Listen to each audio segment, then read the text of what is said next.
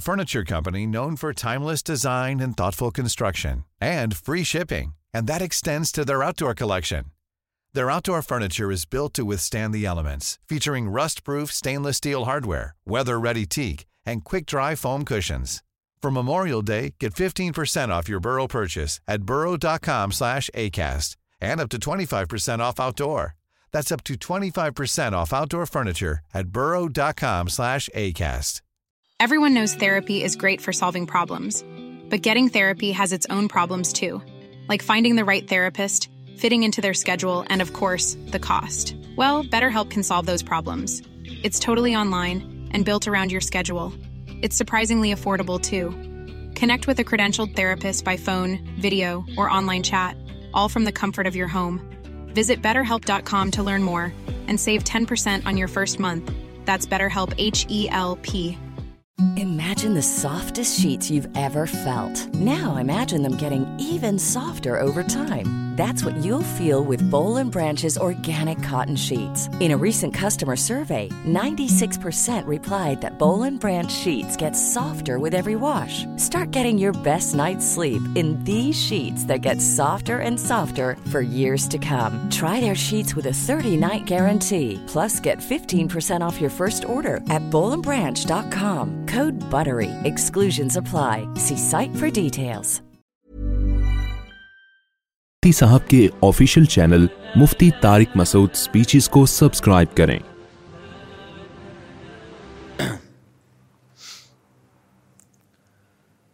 الحمد لله نحمده ونستعينه ونستغفره ونؤمن به ونتوكل عليه ونعوذ بالله من شرور أنفسنا ونستغفره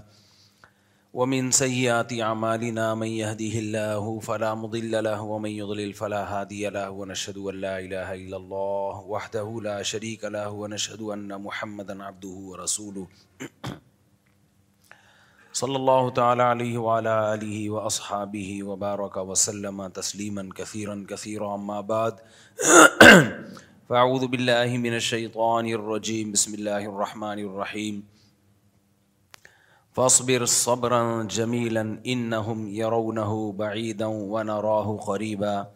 يوم تكون السماء كالمهل وتكون الجبال كالعهن ولا يسأل حميم حميما يبصرونهم يود المجرم لو يفتدي من عذاب يومئذ ببنيه وصاحبته وأخيه وفصيلته التي تؤويه سورہ معارج کی ان آیات میں قیامت کی ہول لاکیوں کا تذکرہ چل رہا ہے کہ لوگ کہتے ہیں قیامت کب آئے گی اللہ نے بتایا کہ اس کا علم اللہ کے سوا کسی کے پاس نہیں ہے لیکن جب آئے گی تو اس انداز سے آئے گی جو انداز ان آیات میں اللہ نے بیان کیا ہے یود المجرم لو یفتدی من عذاب یوم اذن بھی بنی مجرم چاہے گا کہ کاش میں اپنی جگہ اپنے بیٹے کو اس عذاب میں ڈلوا دوں اور میری جان چھوٹ جائے حالانکہ باپ خود مشقت اٹھاتا ہے اور بیٹے کو مصیبت سے بچاتا ہے اللہ نے باپ کی مثال دی ہے سورہ بلد میں اللہ نے کیا فرمایا و والدیوں دیوں ولد لقد خلق نل انسان فی کبد باپ اور اولاد کی قسم کے ہم نے انسان کو مشقت میں پیدا کیا ہے یعنی باپ کی زندگی دیکھو جو اولاد کے لیے وہ ٹینشنیں اٹھاتا ہے اس سے پتہ چلتا ہے کہ انسان خوشیوں اور آرام والی زندگی نہیں ہے انسان کی تو اللہ نے باپ کی مثال دی ہے قرآن میں کہ جس کو یہ سمجھنا ہونا کہ انسان کی زندگیوں میں کتنی مشکلات تو باپ کی زندگی دیکھ لیا کرو تو وہ باپ جو اپنی اولاد سے بے تحاشا محبت کرتا ہے اللہ فرماتے ہیں وہ باپ یہ چاہے گا کہ میں اپنے بیٹے کو بیٹے کا خاص ذکر کیا کہ عرب لوگ بیٹیوں کی نسبت بیٹوں کو زیادہ محبت دیا کرتے تھے تو اس لیے اللہ نے الگ سے بیٹے کا تذکرہ کیا کہ انسان یہ چاہے گا کہ میری جگہ اس عذاب میں میرے بیٹے کو ڈال دیا جائے یعنی اگر یہ بھی پاسبل ہوا کہ اللہ کہے ٹھیک ہے تو بچ جا تیرا بیٹے کو آگ میں ڈال دیتا ہوں تو انسان کہے گا وہ چلا جائے میں بچ جاؤں تو آپ سوچیں کتنی کتنا سخت دن ہے اور کتنا ٹینشن والا دن انسانوں کے اوپر آنے والا ہے لو یفتدی من و و صاحبتی ہی ہی اگر اسے یہ آپشن دیا جائے کہ تو اپنی بیوی کو عذاب میں ڈال دے ہم تجھے بچا لیں گے تو وہ اپنی بے گنا بیوی کو کہے گا کہ اس کو ڈال دو عذاب میں بیوی کی بھی اللہ نے مثال دی کیونکہ مرد کا اپنی زوجہ کے ساتھ بھی بہت گہرا رشتہ ہوتا ہے تو لطیفے بنے ہوئے ہیں میاں بیوی کے تنگ ہیں وہ صرف لطیفوں کی حد تک ہیں حقیقت میں تنگ کوئی بھی نہیں ہوتا وہ لطیفے ہیں بنائی ہوئی ہوتی ہے نا میاں بیوی گھر جا رہی ہے تو بڑا خوشی سے ناچ رہا ہوتا ہے وہ دو چار دن ہی ناچتا ہے اس کے بعد پھر یاد آتی ہے ہر ایک کو کہ یار واپس آ جائے ٹینشن ہو رہی ہے جو رشتہ اللہ نے بنایا ہی مرد کے لیے ہو تو مرد اس کے بغیر رہ سکتا ہے رہ رہا ہے تو اس کا مطلب آدمی نہیں ہے پھر وہ وہ آدمی نہیں ہے پھر تو اس لیے اللہ نے فرمایا اور میں بار بار کہتا ہوں قرآن زوجا کا جہاں تذکرہ کرتا ہے تو صاحبہ کہتا ہے صاحبہ صاحبہ کسے کہتے ہیں ساتھ رہنے والی اب دیکھو قرآن کہتا ہے سورہ آپس میں بھی یوم یفر یا پھر رول مر عقی انسان اپنے بھائی سے دور بھاگے گا تو اللہ نے بھائی کو بھائی کہا رہتا تو بھائی کے ساتھ بھی ہے نا انسان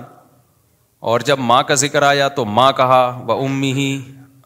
وہ ابھی ہی ابا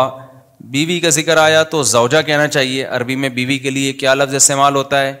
زوجہ لیکن اللہ نے فرمایا صاحبہ اپنے ساتھ رہنے والی تو اللہ نے بیوی کو جو لقب دیا ہے وہ کیا ہے ساتھ رہنے والی اس کا مطلب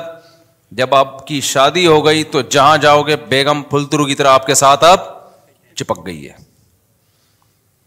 یہ نیچرل نہیں ہے کہ ایک ایک سال کے لیے انسان ملک سے باہر ہو یا کمانے جائے یا کسی بھی چاہے وہ تبلیغ کے لیے بھی جائے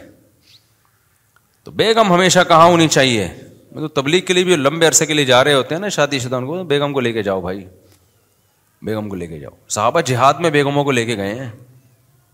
ہاں جہاں جہاد میں فتح کی امید ہو شکست کی امید ہو تو بیگم ہاتھ سے گئی شکست کا خطرہ ہونا تو پھر گئی ہاتھ سے تو اب کچھ لوگ اس چکر میں بیگم کو جہاد پہ لے جائیں کہ چلو اس بہانے یہ یہ پھر وہ پھر اس کی اپنا تعلقات ہیں بھائی وہ وہ جانے تو اللہ میاں نے جہاں بھی بیگم کا کہا نا یعنی ان دو آیتوں میں خاص طور پر تو اللہ نے کیا کہا صاحبتی ہی ساتھ رہنے والی جن کو اللہ نے وسائل ہاں وسائل نہیں ہیں نہیں اپنے ساتھ لے جا سکتے ایک الگ بات ہے لیکن وسائل دیے ہیں تو ہمیشہ اپنی بیگم کو اپنے ساتھ رکھو جان نہ چھوڑاؤ غیر خاندانی ہونے کی دلیل ہے کہ جان چھوڑاؤ اس مصیبت سے یہ رکاوٹ بنے گی عیاشیوں میں نہ بھائی نہ اللہ نے آپ کو عیاشی کے لیے بیگم ہی دی ہے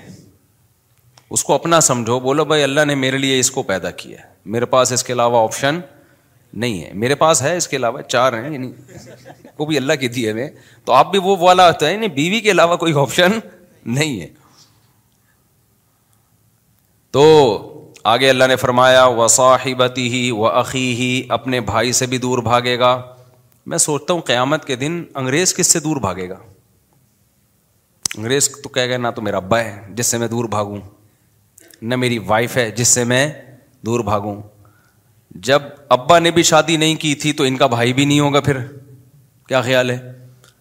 تو گورا کہے گا کہ میں بھاگ کے بھی کہاں جاؤں یہ بھی خاندانی لوگ ہیں جو ایک دوسرے اس کو سے انکار کر رہے ہوں گے اس سے پتا چلتا ہے کہ یہ تو بالکل ہی نیچرل نہیں ہے رشتے داری نہ ہونا یہ تو نیچر سے سو فیصد بغاوت ہے وہ ام ہی وہ ابھی ہی وہ صاحبت ہی وہ عقی ہی یوم یا پھر یود المجرم لو یفتدی من عذاب یوم اذن بی بھی بنی مجرم چاہے گا بیٹے کو آگ میں ڈال دو مجھے بچا لو و صاحبتی ہی وہ عقی بیوی کو آگ میں ڈال دو مجھے بچا لو وہ عقی ہی بھائی کو آگ میں ڈال دو مجھے بچا لو وہ فصیلتی ہلتی تو میرا وہ خاندان جس نے مجھے دنیا میں ٹھکانا دیا کتنا بڑا احسان ہوتا ہے نا آپ کے خاندان کا آپ کو شیلٹر آپ کے آپ کی فیملی نے دیا ہوتا ہے تو کہے گا میرے خاندان کو ڈال دو جس نے مجھے دنیا میں ٹھکانا دیا آگ میں ڈالنا اس کو ڈال دو مجھے بچا لو اس آگ سے وہ فصیلتی ہلتی تو ہی ومن فل اردی جی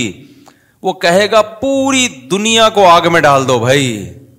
جن کے ترانے پڑتا تھا نا دوست احباب باپ ماں بھائی بہن اولاد ساری دنیا خدا کے لیے ساری دنیا کو میرے بدلے میں آگ میں ڈال دو مجھے اس آگ میں مت ڈالو کیسا دن ہوگا اللہ کیا فرماتے ہیں کل ارگز ایسا نہیں ہو سکتا قرآن کا جو کلّا ہے نا یہ بہت جاندار ہوتا ہے عربی میں ایک لفظ استعمال ہوتا ہے لا جسے انگلش میں ہم کہتے ہیں نو کلّا کا مطلب نو نہیں ہے کلا کا مطلب اٹ از انٹ پاسبل یہ پاسبل بلکہ اس سے بھی زیادہ پاورفل لفظ ہے یہ ہرگز نہیں اٹ از پاسبل کا مطلب تو یہ کہ ممکن نہیں ہے نا ممکن نہیں سے اوپر کا جملہ ہے ہرگز نہیں کلّا یہ نام ممکن ہے جرم تو نے کیا اور میں تیرے بدلے میں تیری بیوی کو آگ میں ڈال دوں تیرے بدلے میں تیرے باپ کو آگ میں ڈال دوں تیری ماں کو آگ میں ڈال دوں اللہ فرماتے ہیں کلہ ہرگز ایسا نہیں ہے ان نہا لوا جس آگ میں اب میں تجھے ڈالنے والا ہوں وہ بھڑکتی ہوئی آگ ہے انگارے والی آگ ہے ناز عربی میں کہتے ہیں کھینچنے والا آپ نے تیسرے پارے میں پڑھا نا ون نازی غرقہ وہ فرشتے جو نافرمان کی روح قبض کرتے ہیں جسم میں گھس کے کھینچتے ہیں وہ نزا عربی میں کھینچنے کو بولتے ہیں کہتے ہیں نزا کا وقت ہے کیا مطلب روح کھینچ رہی ہے تو نزا کہتے ہیں مبالغہ انگلش میں ہوتا ہے نا کمپیریٹو ڈگری اور ایک سپرلیٹو تو عربی میں بھی اسی طرح استعمال ہوتا ہے نزا اتل شوا اللہ فرماتے کھال کو ادھیڑنے والی ایسی آگ ہے جو تیری کھال کو ادھیڑ کر رکھ دے گی نزا اتل شوا ادبرا ادب اللہ فرماتے ہیں یہ آگ ہر اس شخص کو دعوت دے گی جس نے اللہ کے حکام سے پیٹھ پھیری اور جب اللہ کی آیتیں اس کو سنائی جاتی تھیں تو وہ اپنی پشت کو پھیر لیا کرتا تھا آج آپ دیکھو آدمی ہر ایک کی بات سننے کے لیے تیار ہے کوئی بھی بات کی جائے نا صحت کے بارے میں بات کی جائے کان لگا کے سنتے ہیں یار کوئی صحت کا نیا نسخہ تو نہیں آیا آپ نے دیکھا ہوگا یوٹیوب پہ فیس بک پہ بھائی ارننگ کے طریقے لوگ بتا رہے ہوتے ہیں بتا رہے ہوتے نہیں آئیے ہم آپ کو بتاتے ہیں ایک ہفتے میں آپ اتنے لاکھ روپے کما سکتے ہیں ایک دم انسان کا تب یار دیکھیں یار وہ تو اب لوگوں نے اس لیے سننا چھوڑ دی ہے کہ لوگوں نے کہا یار یہ خود نہیں کما رہا ہم کا یہ ہم یہ اس طرح سے کما رہا ہے یعنی لوگوں نے سوچا کہ ہم لوگوں کو ارننگ کا طریقہ بتائیں گے اس سے ارننگ کا طریقہ لوگوں کو آئے نہ آئے لیکن ہماری ارننگ مونیٹائزیشن سے شروع ہو جائے گی اس بہانے لوگ کلک کر کر کے ہماری ویڈیو تو دیکھیں گے نا تو ارننگ کا یہ بہترین طریقہ ہے کہ ارننگ کا طریقہ بتانا شروع کر دو لیکن جب اس میں بھی کمپٹیشن ہوا زیادہ لوگ آ گئے تو یہ طریقہ کیا ہو گیا اب لوگ اتنے شوق سے نہیں دیکھ رہے ہوتے دو تین ٹاپک ایسے ہیں جو بہت زیادہ چلتے ہیں وائرل ہوتے ہیں ایک آپ لوگوں کو ارننگ کا طریقہ بتا دو دے تنا دن دوسرا آپ لوگوں کو ڈپریشن سے بچنے کا طریقہ بتاؤ دے دا دن دبا کے چلتا ہے تیسرا آپ میڈیکل سائنس کی باتیں بتاؤ یہ تیسرے نمبر پہ زیادہ چلتی ہیں یہ بھی قوم کی حماقت دیکھو آپ جو چیز سب سے زیادہ چلنی چاہیے تھی وہ سب سے ویورز ڈاکٹروں کے چینل پہ بہت کم دیکھے ہیں میں نے کیونکہ تمیز کی بات کر رہے ہوتے ہیں آپ کو بتا رہے ہوتے ہیں لوگ کہتے ہیں پیسہ آئے بھلے توند نکلی ہوئی ہو لوگ کہتے ہیں دولت آئے بھلے شوگر کے مریض بن کے مر جائیں ہم لوگ کہتے ہیں کہ بھائی ڈپریشن ختم ہو بھلے کولیسٹرول لیول بڑھ جائے اور ہارٹ اٹیک سے مر جائیں یہ یہ قوم کی مینٹل لیول کی بات کر رہا ہوں میں یہی ہوتا ہے نا دماغ ادھر ہی ہوتا ہے نا اشارہ سے غلط تو نہیں کر رہا نا میں اچھا۔ تو سب سے زیادہ چلتا ہے پیسہ کمانے کا طریقہ کیسے غور سے سنیں گے دوسرے نمبر پہ چلتا ہے ڈپریشن سے بچنے کا طریقہ آج کل جو موٹیویشنل اسپیکر دنیا میں آ رہے ہیں زیادہ تر آپ کو کیا بتا رہے ہیں ٹینشن سے نکالنے کے طریقے اور تیسرے نمبر پہ چلتی ہیں میڈیکل سائنس کی باتیں سب سے کم چلتی ہے مذہب کی بات سب سے کم چلتی ہے آپ کہہ سکتے ہو مفتی صاحب آپ کے چینل پہ تو اتنے ویورز آ رہے ہوتے ہیں ایک دو دو تین تین گھنٹے کا بیان لوگ بیٹھ کے سن رہے ہوتے ہیں بھائی کمپیئر کرو نا اگر دوسری چیزوں سے تو پھر وہ بہت کم ہے اور وہ اس لیے بھی زیادہ ہے کہ اندھوں میں کاڑا راجا بڑے بڑے علماء یوٹیوب پہ ہیں ہی نہیں وہ تو بےچارے مدرسوں میں پڑھائی میں ہی لگے ہوئے ہیں وہ تو ہم تو آ گئے تو اس لیے پھیل گئے ہم ورنہ تو ہم سے بڑے بڑے اتنے بڑے بڑے اللہ میں پڑے ہوئے ہیں جن کے پاس علم اتنا اور تقوا اللہیت وہ سوشل میڈیا پہ ہے ہی نہیں تو جب ہے ہی نہیں تو پھر جو ہوگا وہی وائرل ہوگا نا نہیں آئی میرا خیال ہے بات سمجھ میں تو اللہ رسول کی بات سننے کے لیے بہت کم ٹائم ہے بہت کم ٹائم ہے اس لیے اللہ نے فرمایا تد یہ جہنم کی آگ ہر ایک کو دعوت دے گی کس شخص کو ہم کہتے ہیں نا بھائی یہ کارڈ لے کے جاؤ اس کیٹیگری کے لوگوں کو ولیمے کی دعوت میں لے آؤ تو اللہ میاں نے جہنم کی آگ کو ایک کارڈ دیا ہوا ہے کہ تجھے تجھے انوائٹ کرنا ہے کس کس کو انوائٹ کرنا ہے جو بھی اللہ کی دعوت سے منہ موڑے گا اس کے پاس اللہ کی بات سننے کا ٹائم نہیں ہوگا علم حاصل کرنے کا جو اللہ کا علم ہے وہ حاصل کرنے کا ٹائم نہیں ہوگا اسے جب نصیحت کی جائے گی سر ہی نہیں اٹھائے گا اس کو صحت کی بات کریں گے ایک دم سنے گا غور سے اس سے آپ میڈیکل اس سے آپ ڈپریشن دور کرنے کی بات کریں گے ایک دم غور سے سنے گا اس سے آپ بات کریں گے پیسہ کمانے کا طریقہ بتائیں گے ایک دم چینل پہ آئے گا ارے بھائی کیا بتا رہے ہیں بھائی دیکھیں تو صحیح ہر چیز کے لیے ٹائم ہے مگر جس خالق نے بنایا جس نے پیدا کیا وہ بار بار کہہ رہے میں نے میں نے پیدا کیا اپنے لیے پیدا کیا تم مجھے بھول گئے آپس میں ہی تم ایک دوسرے کو سپورٹ کرنے میں لگ گئے اس کا سب سے بڑا نقصان پتا ہے کیا ہوگا دیکھو سب سے بڑی ضرورت انسان کی ہے ڈپریشن دور کرنا پیسہ بھی کیوں کمانا چاہتا ہے خوشیاں ملے نا اس کو صحت بھی کیوں کمانا چاہتا ہے بولو نا تکلیفوں سے بچے تو اصل تو سب سے بڑا مسئلہ اسٹریس ہے نا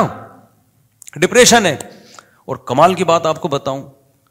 میں نے مدرسوں میں کتنا ٹائم گزارا علماء صلاح کے ساتھ کتنا ٹائم گزارا جب میں مدرسے سے باہر آیا ہوں عوام میں گھلا ملا ہوں تو مجھے پتا چلا یہ بھی کوئی ٹاپک ہے نہیں آئی میرے بات سمجھ یہ بھی ایک ٹاپک ہے جس پہ باتیں ہوتی ہیں حالانکہ مجھے یہ پتا تھا میڈیکل سائنس بھی ایک ٹاپک ہے پیسہ کیسے کمایا جاتا ہے یہ بھی ایک ٹاپک ہے آپ کو کن کن شعبوں میں جانا چاہیے کون کون سے یونیورسٹیوں میں شعبے ہیں کہاں کہاں آپ اپنے آپ کو کھپا سکتے ہیں یہ بہت بڑا ٹاپک ہے ہم جب انٹر کر رہے تھے تو یہی ٹاپک ہی ٹاپک تھا یہ لیکن جب ہم مدرسے میں آٹھ سال گزارے ہم نے اس کے بعد دور حدیث دور حدیث تخصص پھر علماء کے ساتھ رہے پھر تبلیغ والوں کے ساتھ اٹھنا بیٹھنا بزرگوں کے ساتھ اٹھنا بیٹھنا وہاں ڈپریشن ٹاپک ہی نہیں تھا یہ تو اب جا کے سوشل میڈیا اتنا عام ہو گیا تو میں دیکھ رہا ہوں ہر دوسرا کے لیے رہا ہوتا ہے کوئی موٹیویشن اسپیکر ہوتا ہے اسٹریس سے ایسے نکلتے ہیں ڈپریشن سے ایسے نکلتے ہیں میں کہہ رہا ہوں کیوں کیوں ڈپریشن سے نکال رہے ہو کیوں اسٹریس سے نکال رہے ہو لوگوں ان کو کیا مسئلہ کیا ہو گیا ان کے ساتھ تو مجھے ایک دن خیال آیا کہ یار میں اس پہ بات ضرور کروں گا کہ دیندار آدمی کا ٹاپک ڈپریشن ہوتا ہی نہیں ہے یہ ہے ہی ان لوگوں کے ساتھ جو مذہب کو فالو نہیں کر رہے یہ ان کے مسائل ہیں نہیں آئی بات میرا خیال ہے جیسے بچوں کی تربیت کیسے کرنی ہے یہ انگریز کا ٹاپک ہے آپ آپ انگریز وہاں جائیں امیرکا میں ایک بتائیں جی ایسے بچوں کی تربیت کی جاتی ہے بیگم کو ایسے کنٹرول میں رکھا جاتا ہے وہ کہے گا کیا باتیں کر رہا ہے بھائی اور میں وہاں پچیس سال کے لڑکوں کو یہ سمجھانا شروع کر دوں تیس سال کے لونڈے لپاڑوں کو دیکھو ٹیکنالوجی کے حساب سے نا چلنا چاہیے یہ ہمارے اندر بہت بڑا عیب ہے کہ ہم ٹیکنالوجی کا استعمال نہیں کرتے اس کو سمجھتے ہیں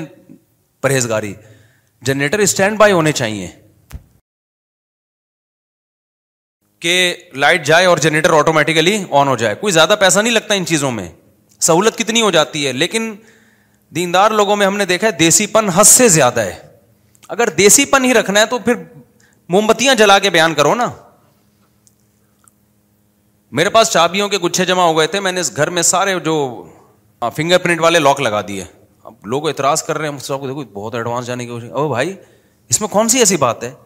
چابی گم جاتی ہے چابی نقلی بن جاتی ہے چابیوں کے گچھے لے کے گھومتے رہو جیبیں ہلتی رہے آدمی کی تو تھوڑا سا دو چار ہزار روپے زیادہ خرچ کر لو بار بار چابی بھی تو بنوانی پڑتی ہے تالے بھی تو بنوانے پڑتے ہیں تھوڑا سا بہت آرام سے لگ جاتے ہیں یہ والے تالے اور کتنی سہولت ہو جاتی ہے گئے ٹھک کر کے گھولا نکل لیے جس کو چاہو گے اس کا انگوٹھا لگ جائے گا لیکن نہیں تو قوم کا ایک مسئلہ یہ ہے کہ وہ بہت پیچھے جانے کو ثواب سمجھتے ہیں خاص طور پہ دیندار لوگ اس کو سمجھتے ہیں کہ یہ ہم نے اگر ٹیکنالوجی کا پہلے سے پہلے استعمال کرنا شروع کر دیا تو یہ شاید ہم جنت میں لوگوں سے پیچھے رہ جائیں گے تو یہ غلط سوچ ہے آپ آگے نکل جاؤ پہلے وہ کام کر لو جو میں تو بہت سوچتا رہتا ہوں ابھی تو میں مرغیوں میں بھی سوچ رہا ہوں یہ والا انگوٹھا لگاؤں وہاں پہ جا کے سیدھی سی بات تو جیپنیز کی خاصیت یہ ہے میں نے جاپان کے ویزے کے لیے اپلائی کیا تھا ایک دفعہ تو میں جب ان کی امبیسی میں گیا ہوں تو ان کا سسٹم دیکھ کے میں حیران ہو گیا میں نے کہا جاپان جاپانی ہے میرے بھائی اس کا کوئی مقابلہ ایسا سسٹمیٹک ہے نا ٹک ٹک ٹک ٹک کر کے آپ جاؤ آٹومیٹیکلی یوں جاؤ آگے اندھیرا ہے اگلے بندے کو آپ نظر آ رہے ہو آپ کو اگلا نظر نہیں آ رہا کیوں کام سے کام رکھو تو نے ہمیں ہماری داڑھی مجھے دیکھ کے تو نے تجھے کیا چاہیے اس سے بحث کریں گے لوگ ایسا اب وہ میں اس پہ بیان کروں گا تو سارا بیان ادھر نکل جائے گا تو اپنے آپ کو ہمیں ہر چیز میں نا سسٹمیٹک کرنے کی ضرورت ہے یہ چیز میں نے مفتی رشید احمد صاحب رحمۃ اللہ علیہ میں دیکھی ہے میں انیس سو ترانوے میں ان کے پاس گیا تھا اتنے بڑے بزرگ دارالعلوم کرنگی میں کئی سال بخاری پڑھائی انہوں نے وہاں میں گیا تو ہر چیز سسٹمیٹک تھی میں نے کہا یہ اتنے ایڈوانس ٹائپ کے مولانا صاحب ہر چیز ایسی سسٹمیٹک ہے اور زبردست حساب سے چل رہا ہے پورا ایک سسٹم بنا ہوا تھا ہر چیز کا تو میں حیران ہوئے مولانا ہیں اور آگے جا رہے ہیں یعنی لوگوں سے آگے جا رہے تھے وہ خیر تو کیا بات کر رہا تھا میں جو اصل بات چلی تھی ہاں تو میں بتاؤ اب میں جاؤں انگریزوں کو میں سمجھانا شروع کر دوں تیس سال کی عمر کے سارے گوروں کو جمع کروں دیکھو وائف اور ساس سسر کو ایسے نمٹا جاتا ہے سالے کے ساتھ ایسے بات کی جاتی ہے جب تمہارا سالہ گھر میں آیا کرے تو سموسے کا پوچھا کرو اس کو یہ مینرز ہوتے ہیں سالیوں سے کیسے بات کی جاتی ہے کزن گورا کہے گا بھائی یہ میرا ٹاپک ہے ہی نہیں کیا بات کر رہے ہو یار تم سالی بیوی یہ کیا کیا باتیں کر رہے ہو اس کا تو ایک ہی ٹاپک ہے ڈپریشن اور پیسہ کیسے کمایا جاتا ہے یہ میڈیکل سائنس ہوگا تو دینداروں کا ڈپریشن ٹاپک ہے ہی نہیں آج بھی ایک صحافی کا کلپ آیا میرے سامنے وہ لوگوں کو اسٹریس اور ڈپریشن سے نکلنے کا بتا رہے تھے کہ یہ طریقہ ہے یہ طریقہ ہے نیچے کچھ لوگوں نے اپریشیٹ کیا ہوا تھا کچھ نے تباہ کے گالیاں دی ہوئی تھی نا اچھا ہماری قوم کو تمیز ومیز ہے نہیں حالانکہ باتیں اچھی کر رہے تھے وہ قوم جو ہے نا ڈپریشن میں آئی ہوئی ہے تو وہ پھر گالیاں دینا شروع کر دیتی ہے وہ کہتی ہے ہمارے پاس فی الحال ڈپریشن سے نکلنے کا یہی آپشن ہے کہ آپ کو گالیاں دے کے ہم اپنے دماغ کو سکون میں لے کر آئیں یہ بھی ایک طریقہ لوگوں نے ایجاد کیا ہوا ہے حالانکہ اس سے ڈپریشن کم نہیں ہوتی ہے بڑھتی ہے تو یہ خوب سمجھ لو یہ جو ڈپریشن اسٹریس اور یہ سب چیزیں دینداروں کا ٹاپک نہیں ہے کیوں بھائی ہم نے تو وہ کرنا ہے جو اللہ اس کے رسول نے ہمیں حکم دیا پھر جو مرضی حالات ہوں تو بس صبر ہی ہے ہمارے پاس اس کے علاوہ اور کوئی آپشن نہیں ہے دنیا مسافر خانا ہے مر جانا ہے غم ہوگا صبر کریں گے قیامت میں اجر ملے گا صبر نہیں کریں گے تو نیکیاں کیا کریں گے بھائی برباد کریں گے اور اگر آپ یہ چاہو کہ میری دنیا جنت بن جائے اللہ نے پہلے بتا دیا اٹ از انٹ پاسبل یہ آپ کے لیے ممکن نہیں ہے اور اللہ اور اس کے رسول نے ہمیں بہت پیارے اصول بتا دیے دو اصول کہ there are two types of depression depression کی کتنی قسمیں ٹینشنوں کی دو قسمیں نمبر ایک وہ ٹینشن جو آپ کی پیدا کر دے نمبر دو وہ ٹینشن جو آپ کی طرف سے نہیں ہے کس کی طرف سے ہے اللہ کی طرف سے آپ کی حماقتوں سے جو ٹینشن آ رہی ہے اس میں آپ کو ٹینشن بھی زیادہ ہوگی ثواب بھی نہیں ملے گا اور آپ اس میں توبہ نہ کی تو دھستے چلے جاؤ گے آپ یہ دنیا میں اللہ کا عذاب ہوگا جو آپ کو دیا جا رہا ہے اور ایک ٹینشن وہ ہے کہ آپ کی لائف صحیح فٹ فاٹ چل رہی ہے اللہ کی طرف سے بھی ہو جاتی ہے ٹینشنیں بھائی آپ نہا دھو کے گھر سے باہر نکلے ٹائم پہ جانے کے لیے ٹریفک کے قوانین کو بھی فالو کر رہے ہو ہیلمٹ بھی بائک میں آپ نے لگایا پیچھے ٹرک والے نے چرس پی بھی تھی آپ کے اوپر آپ کی ٹانگ ہی ٹوٹ گئی اب یہ کس کی طرف سے ہے اللہ کی طرف سے تو ایک کانٹا بھی چبھے گا نا اللہ کی طرف سے اس پہ بھی گناہ معاف ہوگا آپ کا یہ پریشانیاں پیغمبروں کو بھی آئی ہیں کتنی بڑی بڑی پریشانی یعقوب علیہ السلام کا بیٹا کنویں میں ڈل گیا موس علیہ السلاۃ چ... پہلے ہی موسٹ وانٹیڈ تھے بنی اسرائیل کو تنگ کر رہا تھا فرعون اور آپ نے لڑائی چھڑوانے کے لیے تھپڑ مارا اور بندہ مر گیا ایک اور ٹینشن آ گئی کہ بھائی اب تو قتل کا کیس بن گیا ہے تو یہ اللہ کی طرف سے سارے پریشانی آ رہی تھی اس میں موسا علیہ السلام کا اپنا قصور نہیں تھا تو یہ تو پیغمبروں کے اللہ ہم سب کو بچا کے رکھے اور دوسری قسم ہے بھائی جو جو اپنی حماقتوں سے آتی ہے جو اپنی حماقتوں سے آتی ہے اس میں بھی مایوس ہونے کی ضرورت نہیں آپ کی حماقت سے کوئی ٹینشن آ گئی آنے کے بعد توبہ کر لو تو وہ ٹینشن اللہ کی رحمت بن جائے گی نہیں یہی بات میرا خیال ہے اب آپ پراٹھے پھوڑ رہے تھے یہ وہ صحت کا خیال نہیں رکھ رہے تھے اب آپ کو شوگر ہو گئی اب آپ کو بیماریاں آنا شروع ہو گئیں مسائل کھڑے ہو گئے آپ کے ساتھ یہ ٹینشن اللہ کی طرف سے نہیں ہے یہ کس کی طرف سے ہے آپ کی اپنی بنائی کرتا اب آپ اللہ کے سامنے گڑ گڑا رہے ہو رو رہے ہو اللہ مجھے معاف کر دے جس دن میں نے دو لڈو کھائے اور ہر وقت جلیبیاں کھاتا تھا میں معاف کر دے اللہ مجھے معاف کر دے آئندہ نہیں کروں گا اللہ معاف کر دے گا اور اللہ کہے گا چونکہ توبہ میں نے قبول کر لی ہے تیری لیکن ٹینشن دور نہیں ہوگی کیونکہ فطرت سے انسان جب لڑتا ہے تو فطرت انتقام لیتی ہے اللہ معاف کر دے گا اس کو گناہ کو لیکن جو اس کا دنیا میں سائڈ افیکٹ ہے وہ ہو کے رہتے ہیں لیکن اللہ اب کیا کر دے گا چونکہ تو تو نے توبہ توبہ کر کر کے لی ہے اب یہ ہوگا کہ یہ بیماری اب میں تیرے لیے عذاب کے بجائے رحمت بنا دوں گا پہلے عذاب بن کے آئی تھی اب کیا بن جائے گی رحمت بن جائے گی تکلیف میں چیخے گا چلائے گا گناہ معاف ہوں گے بشرتے کہ اتنا چیخ کے یعنی ٹینشن نہ دینا شروع کرتے ہر وقت ہائے ہوئے ہائے ہوئے کرنا یہ بھی ٹھیک نہیں ہے تو کتنا آسان رکھ دیا نا بس یہ ہے ڈپریشن کا اسلام میں بنیادی اصول اور بڑی بات کیا ہے مسافر خانہ دل لگانے کی جگہ نہیں ہے جب مسافر خانہ ہے دل لگانے کی جگہ ہی نہیں ہے اور بھائی بس میں جا رہے ہو کسی کو پائیدان پہ پاؤں رکھنے کی جگہ مل جائے گی کسی کو سیٹ میں بیٹھنے کی جگہ مل جائے گی تو پہلے چلا جائے گا کوئی اسٹیشن پہ پہلے اتر جائے گا کہ تھوڑا اگلے اسٹیشن سے آ رہا ہوگا تو ٹینشن کس بات کی بھائی ٹینشن تو ختم ہو گئی نا پروگرام تو بڑھ گیا ٹھیک ہے نا ٹینشن کا جو پروگرام تھا وہ کیا ہو گیا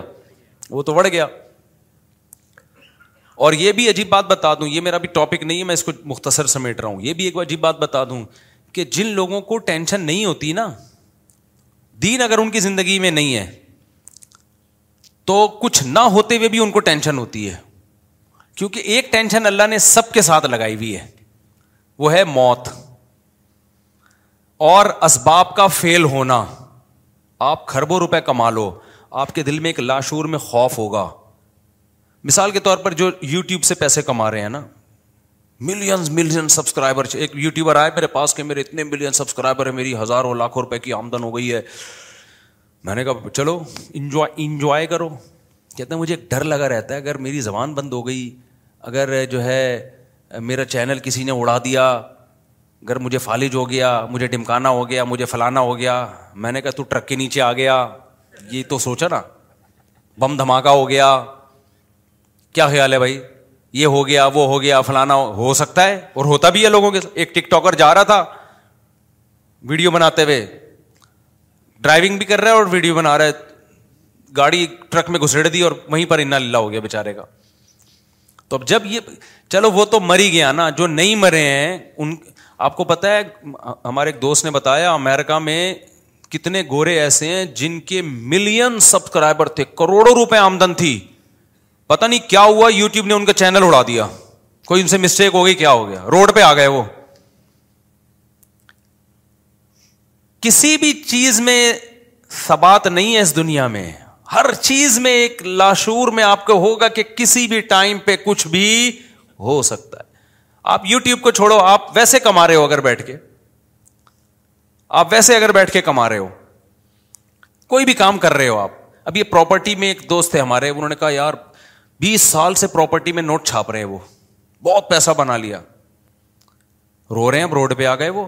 کہہ رہے ہیں ساری پراپرٹیوں کا بیڑا غرق ہو گیا تو ہر بزنس میں سو فیصد یہ خطرہ موجود ہے کہ کسی بھی وقت یہ آپ سے چلا جائے گا یہ ایک لاشور میں نا اس کو خوف ستاتا ہے کیونکہ جب وہ مسافر خانہ نہیں سمجھ رہا اسی کو سکسیز اور کامیابی سمجھ رہا ہے تو بھائی اس کے پیچھے ایک سانپ بیٹھا ہوا ہے جو آپ کو ہر وقت ڈراتا رہے گا بیٹا یہ بھی ہو سکتا ہے یہ بھی ہو سکتا ہے یہ بھی ہو سکتا ہے آپ نے صحت بنا لی بہترین صحت بن گئی آپ ڈاکٹر کے پاس بیٹھو گے آپ ڈاکٹر سے کہو گے ڈاکٹر صاحب میں تمام طبی اصولوں پر میں نے عمل کر کے میں کولیسٹرول بھی نارمل ہو گیا شوگر بھی ایک دم فٹ فاٹ اب مجھے کوئی بیماری تو نہیں ہوگی ڈاکٹر کہے گا کہ ہو سکتی ہے بیماری ڈاکٹر کہے گا بھائی یہ تو میں نہیں کہہ سکتا ڈاکٹر صاحب جب کینسر کا بھی کوئی سب میں نے سگریٹ بھی نہیں پی رہا میں تو ڈاکٹر کیا کہے گا بھائی کچھ بھی نہ ہو پھر بھی کینسر ہو سکتا ہے جتنے کینسر کے مریض ہیں سارے بد پرہیزی تھوڑی کی تھی بہت سارے پرہیز والے تھے تو یہ لاشور کا جو خوف اس کو تھکاتا رہے گا نا تھکاتا رہے گا اور جیسے جیسے عمر ڈھلکتی ہے وہ سارے ٹینشنوں والے اسباب بڑھتے ہیں اور برداشت کی قوت کم ہوتی ہے جیسے جیسے آپ کی عمر بڑھتی ہے نا آپ میں برداشت کم ہوتی ہے آپ کا دل کمزور ہونا شروع ہوتا ہے آپ کے اعصاب کمزور ہونا شروع ہو جاتے ہیں اور ٹینشنوں کے اسباب کم ہونے کے بجائے بڑھنا سب سے پہلے آپ کی عزت میں کمی آئے گی آپ اچھے ہی نہیں لگیں گے لوگوں کو ایکٹروں کو لوگ کہہ رہے ہوتے ہیں ماشاء اللہ زبردست آج بھی بڑے ہینڈسم لگ رہے ہیں لگ نہیں رہے ہوتے خدا کی قسم فینس کا تو کام ہے کیا کہنا ہمارے زمانے کے ایکٹر ہیں نا جو پرانے زمانے میں ونس جب میں نے میٹرک کیا تھا اس زمانے کے ایکٹر کبھی کبھار آ جاتی ہے نا تصویریں سامنے تو میں دیکھ رہے ہوتا ہوں کہ میرا دل چاہتا ہے ان سے دم کرواؤں میں جا کے نا اتنی جھریاں اور اتنے بابے بنے ہوئے ہیں وہ میں تو پہچان نہیں پاتا بعض دفعہ لوگ بتاتے ہوں سب یہ وہ نہیں وہ جو ونس اپون اے ٹائم فلانی فلم نہیں آئی تھی اس زمانے کا ہیرو یہ تو نانا کہ کیا ہو گیا اس بیچارے کو یار لیکن لوگ کہتے ہیں ابھی بھی آج آج ویسے ہی لگ رہے ہیں جیسے نیچے کمنٹس میں لوگوں نے لکھا ہوتا ہے حالانکہ خدا کی قسم ویسے اگر لگ ویسے ہی لگ رہے ہیں تو ہیرو بن کے کیوں نہیں آ رہے فلم میں کیوں نہیں آ رہے فلم میں نہیں لگ رہے ویسے بھائی اترجو ان تکون و کما کن قد ایام فقط کا کا نفس ثوبن دریسن کل جدید مینس آبی عربی کا ایک شعر ہے کہ اگر تو چاہتا ہے کہ تو بڑھاپے میں ویسا ہی لگے جیسا جوانی میں تھا تو اٹ از انٹ پاسبل ٹھیک ہے یہ ممکن نہیں ہے اس نے کہا انسان کیا کپڑا اگر پرانا ہو کتنی اچھی کوالٹی کا کپڑا ہو کمپنی ہو نئے اور پرانے میں بہرحال فرق ہوتا ہے کمپنیاں کپڑے بناتی ہیں میں نے بہت کوشش کی میں وائٹ کلر کے ایسے کپڑے لوں کہ بس قیامت تک اب وہی پہنتا رہوں مجھے کپڑے سلوانے نہ پڑے دوبارہ مجھے زیادہ کپڑوں وپڑوں کا شوق نہیں ہے بس ایک ڈیزائن ہے بس یہی پہنتا رہا لیکن وہ خراب نہ ہو ایک دفعہ لے کے جان چھوڑ جائے یار اپنے ناپ کے بنا لیں اور پھر اپنے آپ کو اس ناپ کا رکھنے کی کوشش کریں آپ کہہ سکتے ہو نا کہ ناپ تو آپ کا چینج بھی ہو سکتا ہے تو بھائی میں کوشش کروں گا اسی ناپ کا رہوں میں ہمیشہ تاکہ درزی کو یہ ناپ دینا اور پھر یہ آستین اور فلانا آستین اور یہ وہ اس سے جان چھوٹ جائے ایک دفعہ بنوا کے رکھ لو بھائی اب موت تک یہی پہننا ہے اور ایک کفن بنوا لو مر گئے تو یہ زندہ ہے تو یہ لیکن نہیں ہوتا بھائی جتنا بھی مہنگے سے مہنگا کپڑا خرید لو تھوڑے دنوں کے بعد اس کی چمک خراب ہوتی ہے وہ لگنے لگتا ہے کہ یہ یہ بھی پرانا ہو گیا تو شاعر نے کہا کہ لئی سا سعودی سن کل جدید مینر مینس سے آپ نیا کپڑا پرانا کپڑا نئے کپڑے کے جیسا نہیں ہوتا تو پرانا آدمی بھی میرے بھائی نئے آدمی کے جیسا بولتے کیوں نہیں نہیں تو ہم سب پرانے ہونے والے کسی کو اس پہ فخر ہے میں بڑا ہینڈسم ہوں بڑا خوبصورت ہوں لوگ مرتے ہیں تھوڑے دن تک مر رہے ہیں اس کے بعد لڑکیاں پہ نہیں مریں گی ٹک ٹاکر آتے ہیں بڑے اسٹائل وسٹائل میں لڑکیوں نے نیچے کمنٹس کیے ہوتے ہیں وہ بڑے کیوٹ کیوٹ لگ رہے ہو اس کو دس پندرہ سال کے بعد لگے گا کہ اب میں کیوٹ کیوٹ سا نہیں لگ رہا کوئی لفٹ نہیں کرائے گا اور لڑکیاں کا تو میں نے بار بار بتاتے رہتا ہوں تو جلدی بیچاری بوڑھی ہو جاتی ہیں خواتین میں تو بڑھاپا بہت جلدی آتا ہے یہ سن کے اور زیادہ جلدی آتا ہے ڈپریشن سے غصہ کرتی ہیں نیچے کمنٹس میں کہ ہمیں کیوں ایسا بھائی میں تو رپورٹ پیش کر رہا ہوں تو یہ حقیقت ہے تو اس سے یہ جو بے دین آدمی کو یہ جو ٹینشنیں ہیں نا اس کے ساتھ لگی ہوئی ہیں کیونکہ اس نے دنیا کو کیا بنا لیا اصل تو یہ بہت بڑی ٹینشن کی وجہ ہے جس آدمی نے دنیا کی کامیابی کو کامیابی سمجھ لیا نا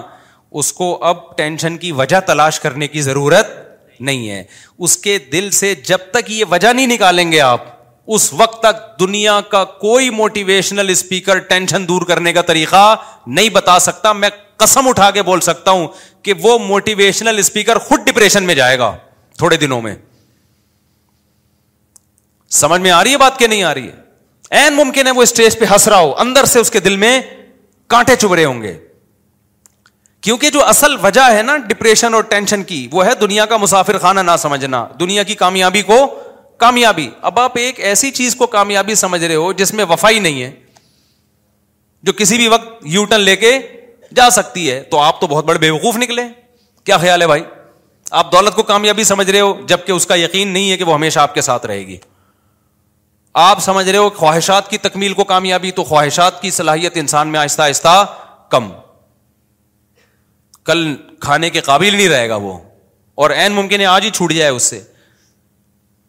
تو کامیاب میرے بھائی وہی ہے جو دنیا کو ایگزامینیشن ہال سمجھتے ہیں اور سمجھتے ہیں کہ ہم نے جانا کہاں ہے اصل کیا ہے آخرت اس کو سمجھتے ہیں ہم جب مدرسے میں تھے نا حضرت کی صحبت میں بیٹھتے تھے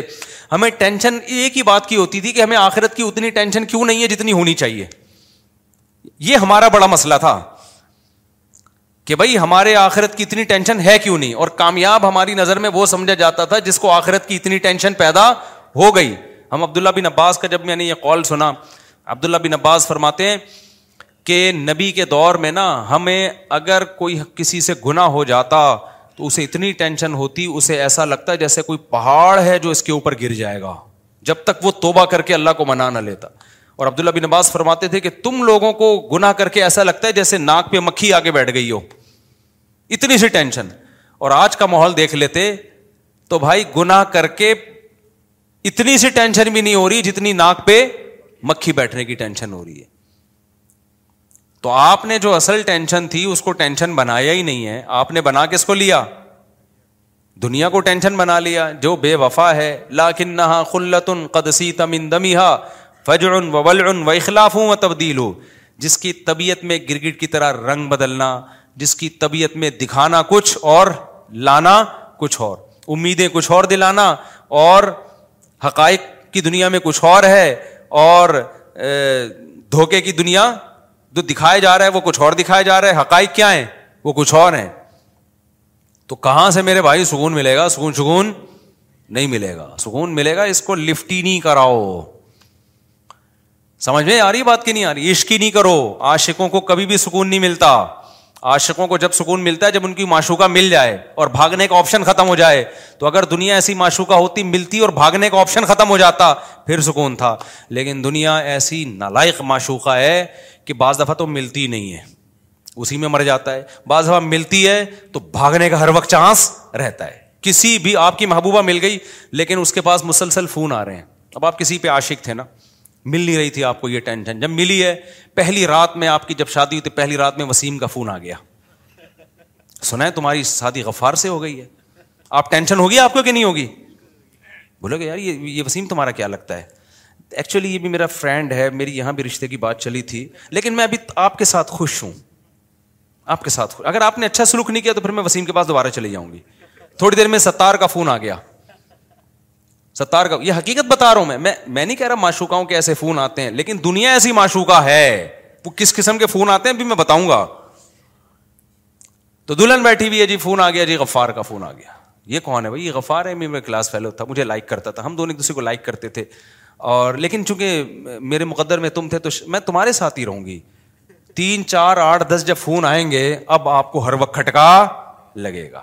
بولے گا بھائی ملی بھی ہے تو پتہ نہیں کس وقت پتلی گلی سے نکل جائے ہر وقت سکون نہیں رہے گا آپ کو تو دنیا کا بالکل ایسا ہی حساب کتاب ہے آپ کو گاڑی مل گئی آپ کو بنگلہ مل گیا آپ کو خوشیاں مل گئیں ہر وقت کا کھٹکا ہے اور وہ جو معشوقہ ملی تھی نا اس کا یقین نہیں ہے کہ وسیم اور ستار کا فون آئے گا لیکن آپ کو جو دنیا میں معشوقہ جس چیز کو بنا لیا دولت کو عزت کو شہرت کو یہاں فون آتے ہیں باقاعدہ نظر آ رہے ہوتے ہیں آپ نے ایک مشہور آدمی دیکھا ہوتا ہے ٹرک کے نیچے آگے مر گیا فون ہی تو آیا گفار کا فرشتہ آیا لینے کے لیے نکل بھائی بہت کما لیا یہ چیزیں آپ کو کاٹتی رہیں گی آپ نے دیکھا فلاں آدمی کے پاس دولت تھی اچانک کیا ہو گیا روڈ پہ آ گیا آپ ہر وقت ڈرتے رہو گے یار یہ چھن میرے پاس آتے ہیں دولت مند لوگ مفتی صاحب فیکٹریوں کا مالک ہوں ہر وقت ایک لاشور میں خوف ہے یار ختم نہ ہو جائے میں نے کہا فیکٹری کو دل میں گھسا دیا تم نے یہ سوچو ختم ہو گیا تو کیا ہوگا عشق نہ کرو فیکٹری سے بھائی معشو کا بھاگ گئی تو کیا ہوگا کہیں اور شادی کر لیں گے لیکن جب معشو کا بنا لیا تو پھر اتنے آرام سے یہ نہیں چھوٹے گی تو معشو کا بنایا کیوں میرے بھائی آپ نے ہمیں دیکھو اللہ کا فضل سے ہم نے ایسا کہیں ہوا ہی نہیں کہ عشق ہو گیا ہو پھر نہیں ہوئی وہاں پہ تو مر رہے ہو بیٹھ کے ٹرائی کیا ہو گئی ٹھیک ہے نہیں ہوا کہیں اور ٹرائی کر لو بھائی کیا خیال ہے تو ٹرائی کرتے رہو بیٹھ کے میرا جو آپ سے اختلاف ہے نا وہ اس پہ ہے کہ آپ ٹرائی بھی نہیں کرتے تو اب کیا مسئلہ ہے جب دنیا سے آپ نے عشق کر لیا تو دنیا کو غفار ستار اور وسیم کی کالز آتی رہیں گی یہ ترساتی رہے گی آپ کو آپ جوانی سے محبت آپ بڑے جم میں جا کے بہت بڑے باڈی بلڈر بن گئے لوگ بڑی تعریفیں کرتے تھے سلوٹ کرتے تھے کال آئے گی غفار کی بولے کہ میں تجھ سے تیری باڈی اب چھین رہا ہوں بیماری آئے گی آپ کو میں نے ایک باڈی بلڈر کو دیکھا بہت تگڑا ماشاء اللہ بڑا جاندار پانچ چھ سال پرانی بات ہے اب اب نہیں پتا چلے گا کس کی بات کر رہا ہوں اچانک مارکیٹ سے شارٹ ہو گیا ڈیڑھ دو سال کے بعد ملا اتنا باریک کیا ہوا کہہ رہے ہیں یار میں ایسا بیمار ہو گیا تھا میں تو مرنے لگا تھا کوئی وائرس آ گیا ہوگا ساری محنت ختم اتنی اتنی سخت ایکسرسائز کرتا تھا وہ آدمی کہہ رہے میں نے پانچ سال سے تو روٹی نہیں کھائی تاکہ وہ نہ اسکن جو ہے موٹی نہ ہو جائے بالکل وہ لیکن ختم یہ ہر ایک کے ساتھ ہو سکتا ہے اللہ نہ کرے کسی کے ساتھ ہو لیکن ہر وقت کا خوف ہر وقت کا خوف تو بھائی دل لگانا چھوڑ دو یار وہ جو کہہ رہا تھا نا فیکٹری کا مالک ہوں مجھے ڈر لگا رہتا ہے پتہ نہیں یہ نہ ہو جائے وہ نہ ہو جائے اب میں نے کہا تو فیکٹری چلا پیسہ کما دنیا کو سمجھ کیا مسافر خانہ زیادہ زیادہ بند ہو جائے گی نا تو کیا کرے گا کہ بند ہو جائے گی تو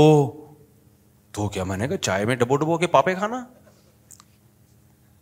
کہہ رہا حلق سے نہیں اتریں گے میں نے کہا اتریں گے جب تجھے بھوک لگے گی نا ٹائٹ سوکھی روٹی میں ایسا مزہ آتا ہے جو بریانی اور کوفتوں میں مزہ نہیں آتا وہ لذت اللہ تجھے وہاں دے دیں گے بیوی بی بچوں کا کیا ہوگا میں نے کہا ان کو بھی یہی بولنا بھائی جو میں کھاؤں گا وہ آپ کو کھاؤں کھاؤ گے وہ تو بھاگ جائیں گے میں نے کہا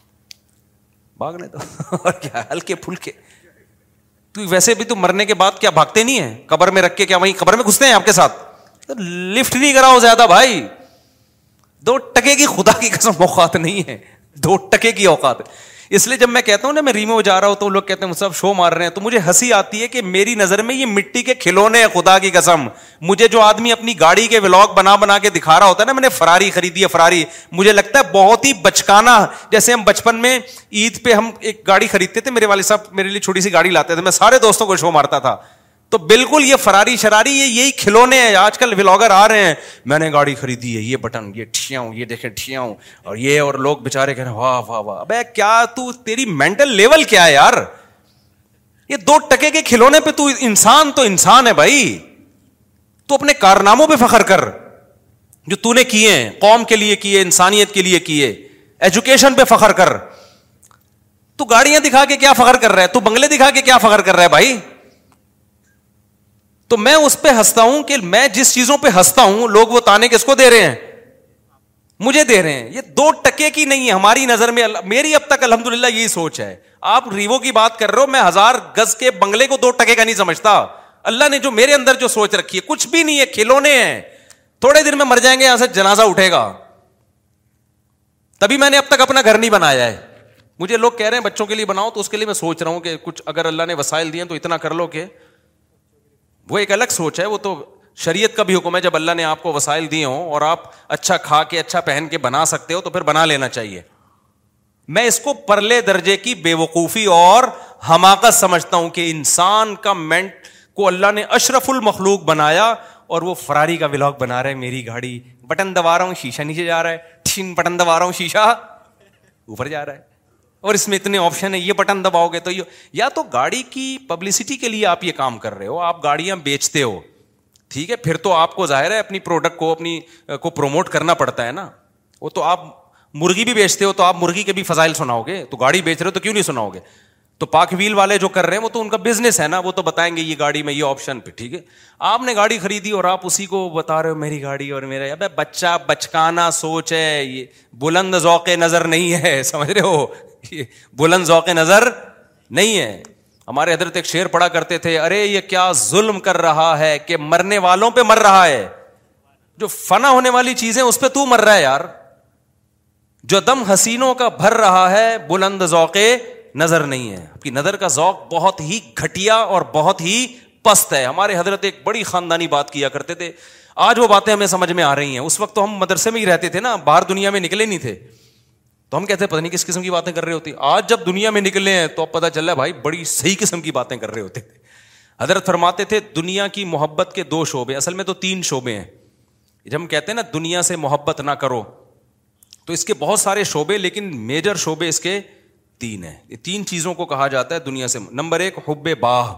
باہ کا مطلب شہوت پرستی ٹھڑک لڑکیوں کو دیکھنے کا ہر وقت فوج فلمیں کا اور ہر وقت جو ہے نا حلال پہ کم بہت کو کناتی نہیں ہو رہی ہے کچھ ایسے ٹھرکی سوسائٹی میں ہوتے ہیں کہ نہیں ہوتے کہیں کوئی انٹی گزر رہی ہو تو گھر تک پہنچا کے آئیں گے اس کو اپنی بیوی سے بات کرنے کا ٹائم نہیں ہے ہر ایک کی بیوی کو گور گور ان سے برداشت ہی نہیں ہوتا اٹ از کال ٹھرک یہ ہوبے باہ کہلاتی ہے کیا کہلاتی ہے اس کو لفظ یاد رکھ لیں حب باہ باہ ہونی چاہیے باہ کہتے ہیں مردانگی کو یہ با تو ضروری چیز ہے صحت کے لیے یہ نہ ہو تو آدمی شادی کیسے کرے گا اولاد کیسے ہوگی بیوی بی سے محبت کیسے کرے گا لیکن با ایک حد سے آگے تجاوز کرتی ہے تو یہ ٹھڑک بن جاتی ہے یعنی حب باہ کا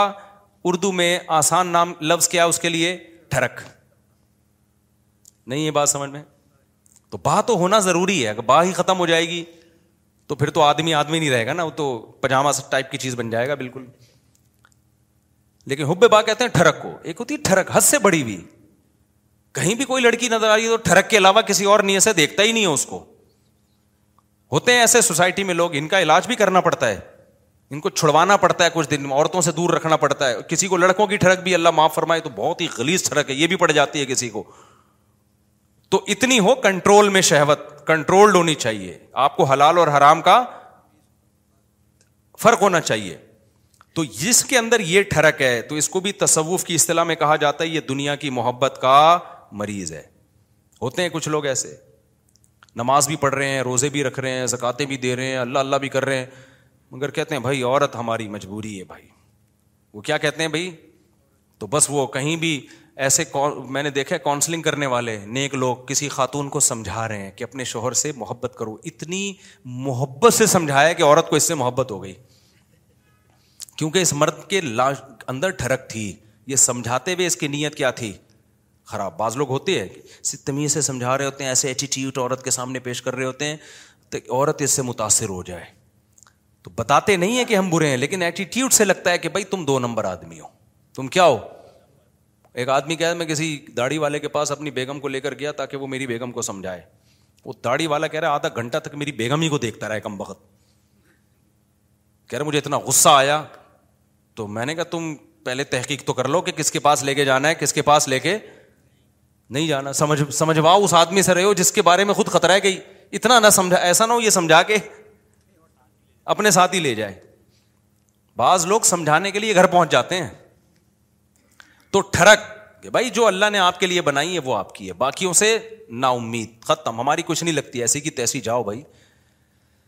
یہ ٹھڑک جس دن ختم ہو گئی تو اس کا مطلب دنیا کی محبت ون تہائی آپ کے اندر ختم ون تھرڈ آپ انسان کے بچے بن گئے دوسرا شعبہ حب مال پیسے کی ٹھڑک پیسے کی محبت بری نہیں ہے یہ نیچرل ہے کیونکہ پیسوں سے بہت ساری ضرورتیں پوری ہوتی ہیں انسان کی محبت نہ ہوگی تو کمائے گا کیسے ایک آدمی کو نوٹ اچھے ہی نہیں لگتے تو وہ صبح جائے گا کمائے گا مزدوری کرے گا وہ تو اسلام نے یہ نہیں کہا کہ پیسے سے محبت نہ کرو وہ لک بل الخیر شدید خیر کہا اللہ نے اس سے بے شمار ضرورت پوری ہوتی ہے جیسے باہ کی محبت بری چیز نہیں ہے ٹھڑک بری چیز ہے ایک لمٹ میں ہونی چاہیے ایسے ہی پیسے کی محبت بھی بری چیز بولو نہیں ہے نیچرل ہے کوئی کہتا ہے نا کسی عالم کے دل میں پیسے کی طلب ہی نہیں ہے جھوٹ بولتا ہے وہ کیوں نہیں ہے بھائی طلب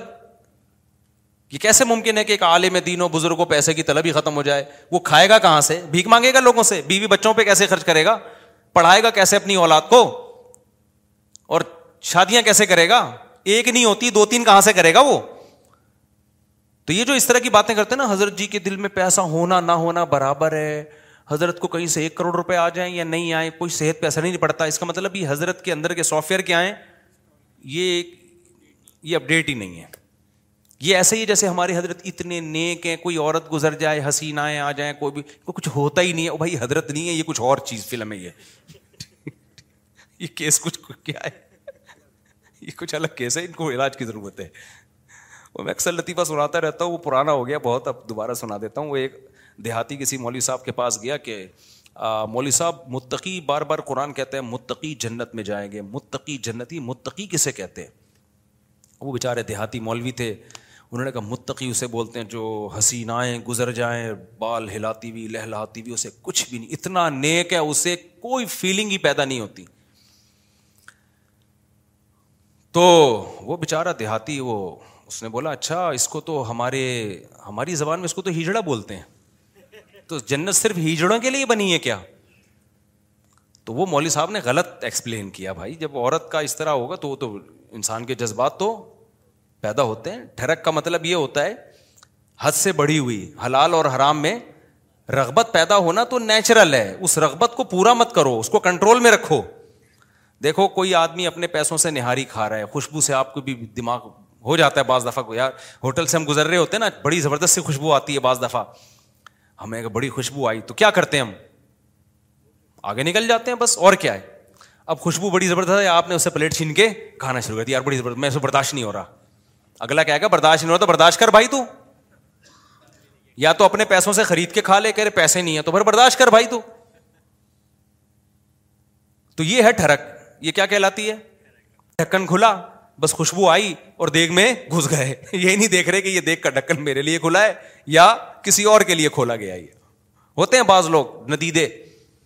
ہوتے ہیں نا بعض لوگ ندی دے کوئی بھی کھا رہا ہے شادیوں میں ادھر چلے گئے ادھر چلے گئے بھائی قورمے کی جب دیکھ کھلے گی تو خوشبو آئے گی اچھی بھی لگے گی یہاں تک نیچرل ہے خوشبو ہی نہیں آ رہی تو ناک خراب ہے خوشبو آ رہی اچھی نہیں لگ رہی تو قورمے کا ذوق ہی نہیں ہے تمہارا تم کوئی سگریٹ اور پان گٹ کے ہی کھایا کرو جا کے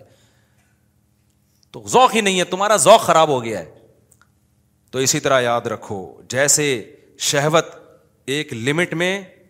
یہ صحت کی علامت ہے لمٹ کراس کرے گی تو یہ ٹھڑک ہے اسی طرح پیسے کی محبت ایک لمٹ میں یہ صحت مند ہونے کی دماغ صحیح کام کر رہا ہے اس کی علامت ہے آپ کے فطرت سلیمہ پر ہونے کی علامت ہے جس میں یہ محبت ہے ہی نہیں پیسے کی ذرا سی بھی اس کا مطلب بھائی یہ پاگل ہے اس کا دماغ پاگلوں میں محبت بچوں میں تھوڑی ہوتی ہے بچوں کو جو بالکل چھوٹا بچہ ہے جس کو پیسے کا نہ پتا ہو پانچ ہزار کا نوٹ پکڑاؤ پانچ روپے پکڑاؤ اسے کوئی فرق وہ کھانا شروع کر دیتا ہے ایسے ہی کرتا ہے نا پھاڑ دیتا ہے وہ لیکن ایک ہے ٹھڑک پیسے کی وہ ٹھڑک کیا ہے حلال حرام کی پرواہ کیے بغیر کمانا ہر وقت اس کی فکر کو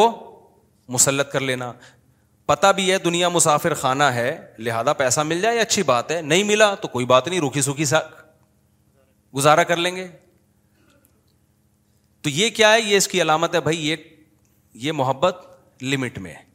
پھر پھر اس پیسے سے آخرت بھی کماتا ہے صدقہ خیرات بھی کرتا ہے اسے پتا ہے یار جب مجھے یہاں پیسے کی ضرورت ہے تو صدقہ کر کے آگے بھی تو بھیجو نا یہ کیا بات ہے ہزاروں سال جہاں رہنے ہیں وہاں تو پیسہ انویسٹ کر نہیں رہا اور جہاں تھوڑے دن رہنا ہے ادھر بنائے چلا جا رہا ہے تو یہ بھی ٹھرک ہے یہ محبت نہیں ہے بلکہ یہ حد سے بڑی ہوئی محبت اور تیسری چیز جس کو حب دنیا کہا جاتا ہے وہ ہے شہرت کا شوق ہر جگہ میری ٹانگ اونچی رہے اس میں بھی ایک جائز ہے ہر شخص چاہتا ہے کہ میری عزت ہو یہ بری چیز نہیں ہے اپنی بیستی پہ بیستی محسوس ہر ایک کو ہوتی ہے یہ بری چیز نہیں ہے جن لوگوں کو اپنی بےزتی پہ بےزتی محسوس نہیں ہوتی نا وہ عزت دار لوگ نہیں ہوتے وہ نارمل لوگ نہیں ہوتے وہ پھر بےزت بےزتی ہوتے ہیں وہ جیسے ایک آدمی کسی علاقے میں گیا اور آ کے کہتا ہے شکر ہے میری اس علاقے میں عزت نہیں ہے لوگوں نے پوچھا اس میں شوگر کی کیا بات کہہ رہے اگر عزت ہوتی تو آج میری بہت زیادہ بےزتی ہونے ہو چکی تھی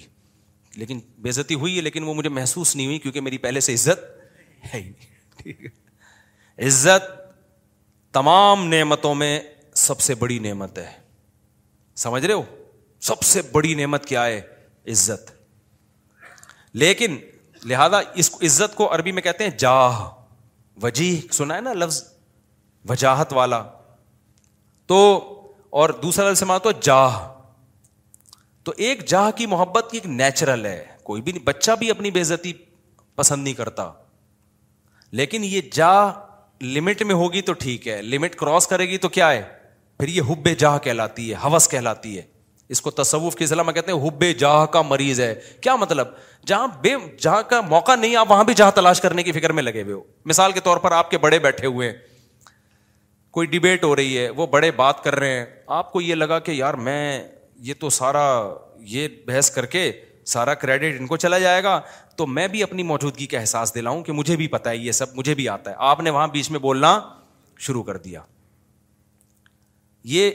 حد سے بڑی ہوئی محبت ہے جہاں کی یہ بدتمیزی ہے بھائی تم چپ کر جاؤ بیٹھے ہوئے ہیں بڑے وہ سمجھا دیں گے آپ کسی ڈاکٹر کے پاس جاؤ نا بعض دفعہ ڈاکٹر سے کچھ پوچھ رہے ہو ڈاکٹر چپ بیٹھا تو دوسرا بولنا شروع کر دیتا ہے لمبی ابھی تو چپ کر جا ہم پوچھ کس سے رہے ہیں اینکروں میں بھی دیکھا ہوگا نا کبھی کسی حکیم کو ڈاکٹر کو بلایا انٹرویو لے رہے ہیں اس کو کم بولنے دے رہے ہیں خود کیا کر رہے ہیں یہ بتانے کے لیے ہمیں زیادہ پتا ہے یہ بے وقوف ہم نے ویسے ہی بلا لیا بٹھا کے یہ حد سے بڑی ہوئی جا ہے اس کو کہتے ہیں حب جا اس کو کیا کہتے ہیں یہ لفظ یاد رکھ لیں حب مال حب جا حب با یہ یاد رکھیں یہ آپ کو سوسائٹی میں اس کے مریض بہت نظر آئیں گے وہ بلکہ سوسائٹی میں مت دیکھو سب سے پہلے کس کو دیکھو کہ میں تو کہیں اس کا مریض نہیں ہوں میرے اندر تو یہ بیماری نہیں ہے سمجھتے ہو کہ نہیں سمجھتے میرے اندر تو بیماری نہیں ہے یہ تو اب اس میں کیا ہوتا ہے کہ یہ جو حب جاہ کا مسئلہ ہے نا یہ بہت کامن ہے مذہبی اسکالرز میں تو بہت زیادہ ہوتا ہے یہ جو کہتے ہیں نا ابو حنیفہ کی تقلید نہیں کرو مطلب کیا ہوتا ہے کہ یار لوگ مشتحدین کے پیچھے جائیں گے تو ہمارا منجن نہیں بکھے گا ہم سے کون فتویٰ لے گا پھر مقلد کہہ دیتا ہے آرام سے بھائی میرے پاس علم کم ہے میں ابو حنیفہ کو فالو کرتا ہوں میں امام شافی کو فالو کرتا ہوں بھائی ہمارے ہم کیا ہے ہم ان کے مقابلے میں کیا ہیں جاہل ہیں وہ مان لیتا ہے آرام سے آج کل کے مذہبی اسکالر نہیں مانتے وہ یہ منہ سے پھوٹ دیں کہ ہم محقق نہیں ہیں تو لوگ کہیں گے جب نہیں ہو تو پھر کیا کر رہے ہو بیٹھ کے یہاں پہ لہذا وہ ہوتے نہیں ہیں لیکن ٹانگ اونچی رکھنے کے لیے بڑی بڑی پھینکتے ہیں کہ ہم ہیں ہم ہیں ہم ہیں ہم ہیں ہم ہیں میں مانتا ہوں ان میں کچھ صحیح لوگ بھی ہوتے ہیں سارے برے نہیں ہوتے میجورٹی حب جہاں کی مریض ہوتی ہے میجورٹی کس کی مریض ہوتی ہے جا کہ میری طرف آؤ میری طرف آؤ یہ بڑی بھی محبت ہے یہ یہ وہ نہیں ہے جو نیچرل ہے یہ حوث ہے یہ عزت کی حوث ہے اور اللہ کو عزت کی حوث پسند نہیں ہے قرآن کہتا ہے تلکت دار الاخیرہ نہ یریدون الحاً فل عرض ہم آخرت اسی کو دیں گے جو زمین میں اپنی برتری نہیں چاہتے یہاں برتری سے ناجائز برتری مراد ہے ہر جگہ اپنی ٹانگ اونچی رکھنا مجھے یاد ہے ایک دفعہ میں کہیں گیا کوئی علما بیٹھے ہوئے تھے عرب علما تھے تو عربی میں بات کر رہے تھے کچھ سلام دعا ہو رہی تھی میں بھی کچھ بات چیت تو ایک لڑکا نو عمر بیٹھا وہ بیچ میں بولنا شروع سوال مجھ سے پوچھ رہے ہیں جواب کون دے رہا ہے وہ تو میں نے بعد میں اس کو الگ سے سمجھا میں نے کہا آپ میں حب جاہ کی بیماری ہے کیا ہے ہاں۔ میں نے کہا انسان کو اپنی بیماریوں کا خود پتہ نہیں چلتا جب سوال مجھ سے پوچھ رہے ہیں اور اس کی وجہ سے میں خاموش کی کیونکہ میں بھی بولوں گا تو وہ بولیں گے یار ان ان کو کو کیا ہے ہے ہے ہے یہ یہ ادھر بھی بھی بول بول رہا رہا تمیز نہیں بات کرنے کی بولتا تو ایک ہی آدمی نا ہم تو چپ بیٹھ گئے پھر کہ یار برا امیج جائے گا اگلا چپ نہیں ہو رہا حالانکہ وہ جواب صحیح دے رہا تھا بھائی آپ سے جب پوچھا نہیں ہے تو صحیح اور غلط کی بات ہی نہیں ہے نا آپ اپنی موجودگی کا کیوں احساس دلا رہے ہو کہ میں بھی ہوں مجھے بھی آتا ہے چھوڑ دو آپ کو جب آتا ہوگا بتا جب پوچھیں گے بتا دینا ہمارے فرمایا کرتے تھے قاری لوگ نا مغرب کی نماز میں قلو اللہ حد نہیں پڑھتے بہت سے قاری کیا کرتے ہیں مغرب کی نماز میں آپ جو ہے نا سنت قرات کیا ہے قصار مفصل میں سے پڑھا جائے اعزاز الزلت الرد الزلز یہ جو آخری چھوٹی صورتیں افضل یہ ہے کبھی کبھار اس کے خلاف بھی ہو ہم فرماتے تھے قاری لوگ کیا کرتے ہیں مغرب میں سور بقرا سے سور عال عمران سے بتانے کے لیے کہ ہمیں یہاں سے بھی آتا ہے کاریوں سے بدگمان نہ ہو ضروری نہیں ان کی یہ نیت ہو حضرت تو تربیت کا عنصر غالب تھا نا اور قاری لوگ بیٹھتے بھی تھے تربیت کے لیے حضرت ان کو بتا رہے تھے کہ لیکن یہ بعض دفعہ یہ نیت واقعی ہوتی ہے کہ اللہ پڑھ لیں گے تو لوگ بولیں گے کلو اللہ تو ہمیں بھی آتی ہے یار وہ پڑھو لوگ کہیں باقی بھائی اس کو وہ آتا ہے جو ہمیں نہیں آتا تو سنت کی رات چھوڑ دیتے ہیں اس چکر میں تو اور جو ہے وہ مجھے یاد ہے ایک دفعہ میرا بیان تھا کہیں نا ابھی تو میں بہت مشہور ہو گیا پہلے اتنا مشہور نہیں تھا میرا بیان تھا بڑا استقبال ہوا وہیں تو مجھ سے پہلے ایک اور خطیب صاحب پہنچ گئے اچھا میں تو چاہ رہا تھا کہ میں ناغا کروں جب یہ یہ کر لیں بیان تو اچھا ہے کیونکہ بیان کرنے میں گلا دکھتا ہے آدمی کا بھائی ایک گھنٹہ بولنا پڑتا ہے تو میں جب وہاں پہنچا تو وہ پہنچے ہوئے تھے پہلے مجھے بڑی خوشی ہوئی کہ چلو بیان کس کا ہوگا ان کا ہوگا میں بیٹھ گیا آرام سے لوگوں نے کہا نہیں جی ان کا ہوگا مولوی صاحب میرے مجھے لے رہے ہیں اب مجھے لگا کہ وہ نا وہ جو خطیب صاحب تھے غیبت اس لیے نہیں ہے کسی کو نہیں پتا میں بہت عرصے بات ہی اس لیے بھی واقعہ سناتا ہوں کہ اب کوئی ان جس کا واقعہ اس کو بھی نہ پتا چلے کیونکہ مقصد کسی کو رسوا کرنا نہیں ہے مجھے لگا کہ ان کے نا چہرے پہ ہوائیاں ان کو بڑی سخت تکلیف ہوئی کہ یہ کیا ہو گیا یہ ان کا کیوں ہو رہا ہے تو مجھے لگا کہ یار آپ دین کی خدمت کے لیے اگر آئے ہو تو اس سے کیا ہوتا ہے کہ میں نے کر لیا یا اچھا میں تو اس لیے خوش ہو رہا تھا کہ میں واقعی تھکا ہوا تھا میں چاہ رہا تھا کہ انہیں کا ہو مجھے تو خوشی ہو رہی تھی میں نے وہاں لوگوں سے کہا میں نے کہا بھائی میں نہیں کروں گا بیان یہ ان کا بیان میں بیٹھ کے سنوں گا مجھے بہت بول بول کے اس زمانے میں بہت زیادہ بیانات ہوتے تھے اور یہ اسپیکر کے اتنے اچھے سسٹم بھی نہیں طبیعت سے غلط پھاڑنا پڑتا تھا لیکن مجھے پھر اپنے شیخ کی یہ بات یاد آئی کہ یہ کوشش کرنا کہ ہر جگہ میری بات چلے ہر جگہ میرا بیان لوگ سنیں حالانکہ آپ کو پتا ہے کہ فلاں آپ سے اچھی بات کر سکتا ہے لیکن نہیں اس کو کٹا کے خود یہ کیا ہے اٹ از کالڈ ہوبے جاہ یہ عمل کیا کہلاتا ہے حب جا وہ عزت حاصل کرنے کی کوشش کرو جس کے اہل ہو دوسروں کو پیچھے ہٹا کے عزت کی کوشش کرنا یہ حب جاہ کہلاتا ہے یہ عمل سمجھتے ہو کہ نہیں سمجھتے ہو تو ہر جگہ ہے یونیورسٹیوں میں بھی ہے کالجز میں بھی ہے سائنسدانوں میں بھی ہے سائنسدانوں میں بہت ہے ایجاد کوئی اور کرتا ہے سارے سائنسدانوں میں نہیں ہوتا لیکن یہ کامن بیماری ہے یہ بڑے سے بڑے طبقے سے لے کے چھوٹے سے چھوٹے طبقے میں سب میں ہوتی ہے بیماری کہ جو ہے وہ لوگ چاہتے ہیں کہ بھائی وہ کیا ہو اس کو قرآن نے کیا کہا فرمایا کہ وہ یو ہبو نہ یو مدو یہ فالو اہل کتاب کے جو علماء تھے نا جو ایمان نہیں لاتے تھے اور حب جہاں کے مریض تھے قرآن نے کہا ان کے اندر یہ مرض ہے کہ یہ چاہتے ہیں کہ جو کام انہوں نے نہیں کیا اس پہ بھی ان کی تعریف ہو کام کوئی اور کر رہا ہے تعریفیں کس کی ہوں ان کی ہوں یہ عمل کیا کہلاتا ہے حب یاد کر لو نا یار کچھ تصوف کی اصطلاحات ہے حب جاہ کہلاتا ہے اصطلاحات یاد کرنے کا فائدہ ہوتا ہے جب چیز نظر آئے گی آپ گے یہ وہی ہے بھائی یہ ٹھرک ٹھیک ہے یہ ٹھڑک ہے یہ حب مال ہے اور یہ حب جائے تو ان تین چیزوں سے اپنے آپ کو بچا لینا اس کو قرآن نے کہا ہے وجا رب بکل بن سلیم جو قیامت کے دن اللہ کے پاس آئے گا صاف دل کے ساتھ اس کے لیے جنت ہے صاف دل کا کیا مطلب حب جاہ سے بھی پاک ہو حب مال سے بھی پاک ہو اور حب باہ سے بھی پاک ہو اور بھی شعبے ہیں لیکن وہ اتنے امپورٹنٹ نہیں جیسے کھانے کی حوث یہ بھی دنیا کی محبت ہے ہر وقت دل کرتا ہے کچھ کھاتا رہوں میں بیٹھ کے ہاتھ ہی نہیں رکتا کم وقت کا یہ بھی دنیا کی محبت ہے لیکن یہ بیماری بہت زیادہ نہیں ہے اور جب مرنے لگتا ہے تو چھوڑ دیتا ہے ڈاکٹر خود ہی چھڑوا دیتے ہیں بس کر مر جائے گا دھماکے سے پھٹ پھٹا کے روزہ ہی نہیں رکھا جاتا کبھی بہت سے لوگوں سے روزہ نہیں رکھا جاتا کہہ رہے ہمیں تو بھائی ہر وقت کچھ نہ کچھ یہ بھی حبے اس کو حب جہاں کہتے یعنی خواہشات کا غلام ہے تو خواہشات کے بہت سارے شعبے ہیں ہر خواہش میں لمٹ لیکن تین شعبے بہت بڑے ہیں ان میں حب با ہے حب مال ہے اور حب جا ہے تو یہ جو تین شعبے ہیں نا بڑے خط اور یہ اچھا اب اس میں کیا ہے سب سے گھٹیا کون سا سی محبت ہے دیکھو کچھ بیماریاں یہ تینوں بیماریاں تو سمجھ میں تھوڑی تھوڑی آ گئی میں کبھی اور وقت میں ان شاء اللہ یہ بہت اہم ٹاپک ہے اس میں کسی اور وقت میں بہت ڈیٹیل سے میں ان شاء اللہ اس کو ایکسپلین کروں گا ابھی اس کو سمجھو یہ پہلی بات تو یہ سب تینوں کیا ہیں بیماریاں ہیں یہ یہ تینوں کیا ہیں یہ نارمل ہونے کی علامت نہیں یہ تینوں ٹھرک ہیں اور یہ انسان کا سکون سب سے پہلے کیا کرتی ہیں برباد جن میں یہ تین بیماریاں آ گئی نا اب ہوبے جا آ گئی نا وہ اسی میں لگا رہے گا میں میری میری ٹانگ سب سے اونچی اور ظاہر ہے نہیں ایسا ہوتا بھائی آپ کی ساری تمنا پھر ذرا ذرا سی بات پہ غصہ کرتا ہے تکبر میں جاتا ہے اوٹ پٹانگ حرکتیں شروع کر دیتا ہے اب جس میں تکبر ہے ہر وقت اونچا بننے کا شوق ہے بیگم نے کوئی بات اس کو کہہ دی کہ تمہارے اندر یہ ایب ہے میں نے دیکھا ایسے لوگ بیگم صحیح کہہ رہی ہوتی ہے ان کو اس پہ کہ میری انسلٹ کیا ہو گئی میری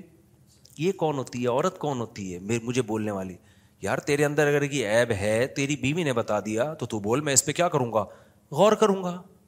اچھی بات ہے یار نہیں بیگم نے کیوں بول دیا اور عورتوں میں بھی ہوتا ہے یہ صحیح خراب واقعی اس میں خرابی ہے میاں نے بول دیا کہ بھائی یہ آپ کے اندر خرابی ہے تو تھوڑا سا غور کر لو ہو سکتا ہے صحیح کہہ رہا ہوں نہیں جی میرے اندر تو کوئی خرابی ہو ہی نہیں سکتی ہمارے گارڈ نے مجھے بتایا کہ آپ کی قرآت میں غلطی ہے میں نے کہا بھائی کیا غلطی ہے انہوں نے کہا بھائی آپ جو پڑھتے ہیں نا فجا فجا الحم کا عصفی معقول م اپ کلکلا کر رہے ہیں پہ جھٹکا نہیں ہے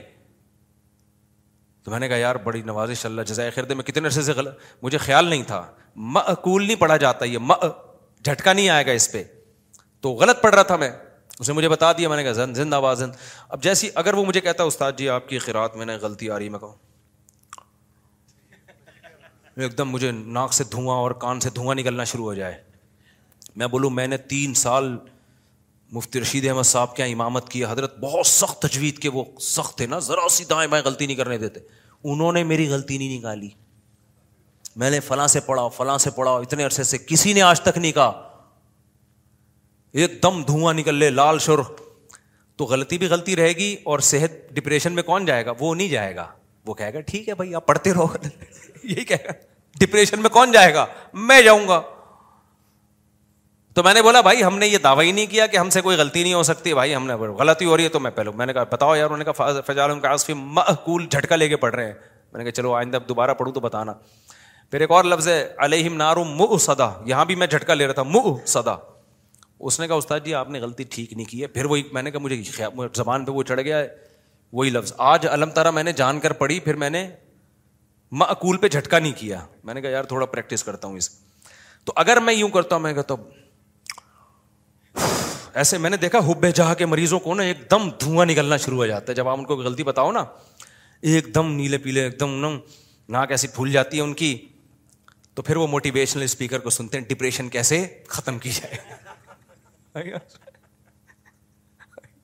وہ موٹیویشن اسپیکر سن رہے ہوتے ہیں ابے تو اپنا تکبر فرونیت ختم کر فرونیت ختم کر تو کیوں اپنے آپ کو نیک سمجھ رہا ہے بھائی ہم نیک نہیں ہے سیدھی سی بات ہے ہم آڑے ترچے ہیں ٹیڑھے میڑے ہیں صحیح ہے تو کوشش کر رہے ہیں اب آپ کہیں نیک نہیں ہے تو پھر یہاں بیٹھے ہوئے کوشش کر رہے ہیں بھائی نیک بننے کی یہ نہیں کہہ رہا کہ میں برے ہیں ہم میں تو یہ کہہ رہا ہوں ہم یہ دعویٰ نہیں کر رہے کہ ہم کیا ہیں نیک ہیں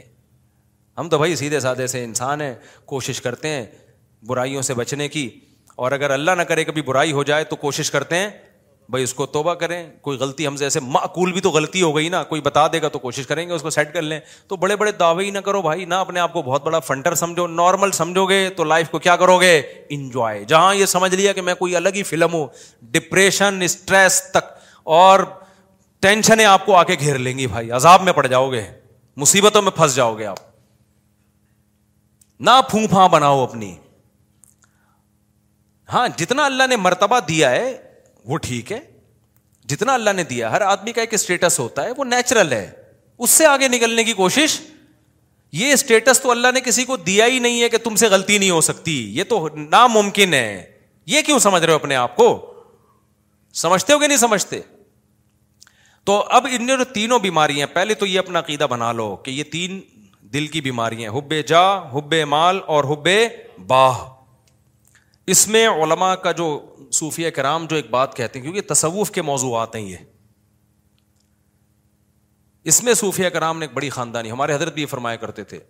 کہ ان میں سب سے مشکل علاج حب جاہ کا ہے مال کی محبت باہ کی محبت اس کا علاج آسان ہے ہوتا ہے نا عورت کے تھوڑے دن دور رکھو اللہ اللہ کرواؤ ٹھیک ہو جاتا ہے شادی کرنے سے بھی بہت فرق پڑ جاتا ہے اس اس یعنی حب حب باہ کا کا کا آسان ہے ہے سے زیادہ مشکل علاج کس مال سب سے مشکل علاج کس کا ہے حب جا یہ جو ٹانگ اونچی رکھنے کا شوق ہے نا ہر جگہ میں میں میں میں یہ میں سب سے مشکل سے نکلتی ہے انسان کی اور اللہ کو سب سے نفرت اس میں سے ہے لیکن کچھ بیماریاں کا علاج مشکل ہوتا ہے لیکن وہ گھٹیا نہیں ہوتی کچھ بیماریوں کا علاج آسان ہوتا ہے لیکن ہوتی وہ بہت گھٹیا ہیں مثال کے طور پر آپ کو شوگر ہے جی لوگوں نے آپ کا آپ پوڈ کاسٹ میں آپ کا جو ہے نا انٹرویو لے جا رہا ہے سر آپ کو کوئی بیماری تو نہیں ہے آپ کو شوگر تو نہیں ہے آپ چائے میں چینی ڈال رہے آپ کہیں مجھے تھوڑی سی شوگر ہے میں تھوڑا چینی سے کیا کرتا ہوں اوائڈ کرتا ہوں اس سے کوئی بےزتی نہیں ہوگی آپ کی کیا خیال ہے بھائی اگر پوڈ کاسٹ میں آپ سے پوچھا سر آپ کو کوئی پرابلم تو نہیں ہے آپ تھوڑا ہل رہے ہیں کہ مجھے بواسیر ہے اصل میں بےزتی کا خطرہ ہے یا نہیں ہے کیا خیال ہے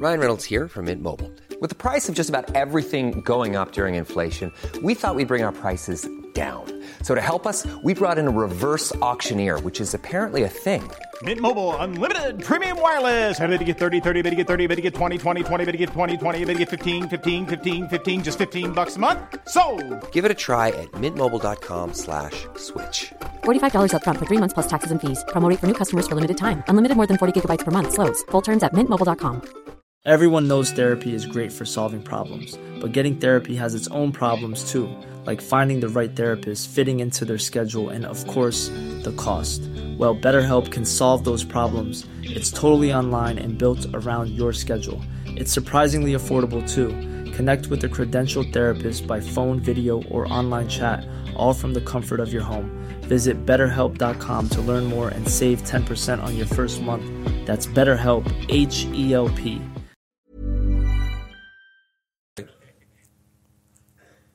تو شرماتا ہے آدمی اور آسان پوڈ کاسٹ چھوڑو رشتہ لینے گئے نا یہاں بہت اچھی طرح سمجھ میں آتا ہے رشتہ لینے گئے لڑکی والے نے پوچھا آپ کیا کرتے ہیں میں یہ کرتا ہوں آپ کو کوئی بیماری تو نہیں ہے دیکھیں میرے نا مجھے ایک تھوڑی سی وہ بیماری یہ ہے کہ شوگر میں ویسے کنٹرول میں رکھتا ہوں لیکن مجھے کوئی ایسا مسئلہ نہیں ہے بہت زیادہ شوگر بولے گا تو پھر انکار کر دیں گے نا لیکن یہ کہ تھوڑا بہت کبھی کبھار شوگر لیکن وہ کنٹرول میں چل جائے گا آپ نے گیا آپ کو کیا بیماری مجھے بواسیر رہتی ہے ہر وقت مجھے کیا رہتی ہر وقت اب یہ گھٹیا سمجھی جاتی ہے نامردان نامرد ہونا بھی گھٹیا سمجھا جاتا ہے تبھی کسی پیغمبر کو کوئی گھٹیا بیماری نہیں ہوئی ہے سمجھ رہے پیغمبروں کو بخار ہوتے ہیں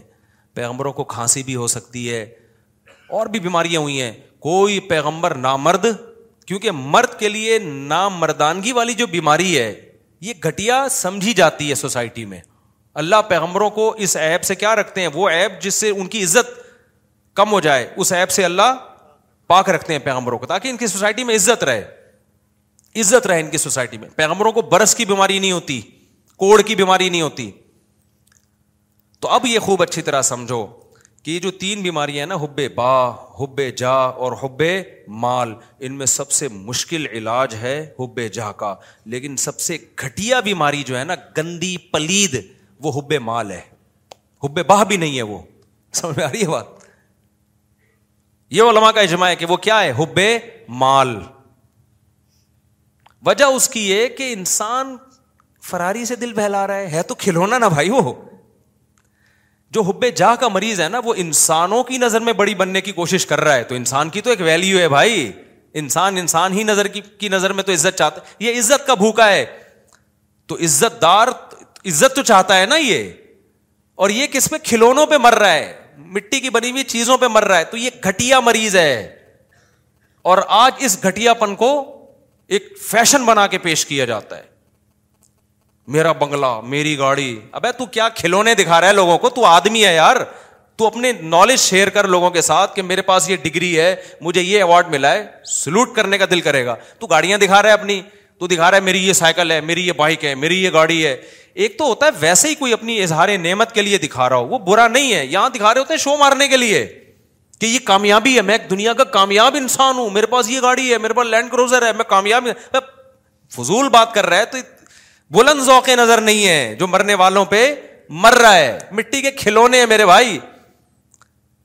یہ اگر اتنی کمال کی چیزیں تو قارون اور فرون والی حرکتیں کر رہا ہے تو چھچور پنا موسا علیہ السلام اللہ کے کلیم کوہ طور پر موسا سے اللہ کی باتیں ہو رہی ہیں اللہ کا پیغام لے کر آئے اور فرعون کیا چھچھوڑ بنے پہ آیا ہوا تھا یہ ہا اولا لنہار تجری منتاتی یہ میرا بنگلہ ہے یہ میرا وہی باتیں کر یہ میری سواری ہے یہ میرے نہریں ہیں موسا کے پاس تو کچھ بھی نہیں ہے کوئی کوئی ڈھنگ کی بات کی اس نے اللہ کہے گا یہ کلیم اللہ ہے بھائی یہ کلیم اللہ ہے یہ میرا پیغمبر ہے یہ تورات لے کر آئے گا یہ اللہ کا پیغام لے کر آئے گا اور فرعون کیا دو ٹکے کی باتیں کر رہا ہے وہی گھٹیا سوچ یہ میری گاڑی ہے یہ میرے باغات ہیں ہا الا الاََََََََ رو تجری منتاہطى میرے جو ایکچولی جو میرا محل ہے نا جو میرا جو پیلس ہے اس میں بیس نہریں ہیں یہ وہی ایک آبشار میں نے الگ بنائی ہے یہ والی آبشار میں نے الگ بنوائی ہے فلاں انجینئر سے بنوائى فلاں سے بنوائی یہ تو اس کو کیا کہا جائے گا بھائی بلند ذوقے نظر نہیں ہے ٹھیک ہے یہ تیرے تیرے پاس یہ نعمتیں ہیں ٹھیک ہے کبھی اس کو ولاگ میں لا بھی سکتا ہے کوئی حرج نہیں ہے کہ جا جی میرے مجھے اللہ نے یہ یہ نعمت دی ہے ویسے ہی لوگ کر رہے ہوتے ہیں لیکن اس کو یہ بتا کے شو کرنا کہ میں کامیاب انسان ہوں اور جن کے پاس یہ چیزیں نہیں ہیں وہ کامیاب لوگ نہیں ہیں یہ اس کی علامت ہے کہ یہ بندہ دو ٹکے کا نہیں ہے اس کی بہت گھٹیا سوچ ہے بہت گھٹیا سوچ بہت ہی گھٹیا سوچ ہے اس کی تو اس لیے میری جب ریوو پہ لوگ کرتے ہیں وہ سب شو مار رہے ہیں تو میں کہتا ہوں یار اس چیز پہ مجھے الزام لگاؤ جس پہ مجھے فخر ہو جس پہ کیا ہو فخر ہو ہماری نظر میں میری جو اپنی دل کی کیفیت آپ کو بتا رہا ہوں یہ شو نہیں مار رہا میری جو کیفیت ہے بھائی دو ٹکے کی اوقات نہیں ہے کچھ بھی نہیں ہے یہ لیکن جو غریبوں والی سوچ رکھنے والے لوگ ہیں نا ان کی نظر میں یہ بہت عظیم بہت عظیم نعمت ہے تبھی وہ سمجھتے ہیں کہ اس پہ شو ماری جا رہی ہے تو یہ کچھ بھی نہیں ہے بنگلے گاڑیاں یہ شو مارنے والی چیزیں میں شو جو مارتا ہوں نا بچوں پہ مارتا ہوں بیگموں پہ مارتا ہوں چار ہیں تو بتا کتنی ہے تو میرے سے کوئی بولتا ہے نا میرے پاس لینڈ کروزر ہے میرے پاس جناب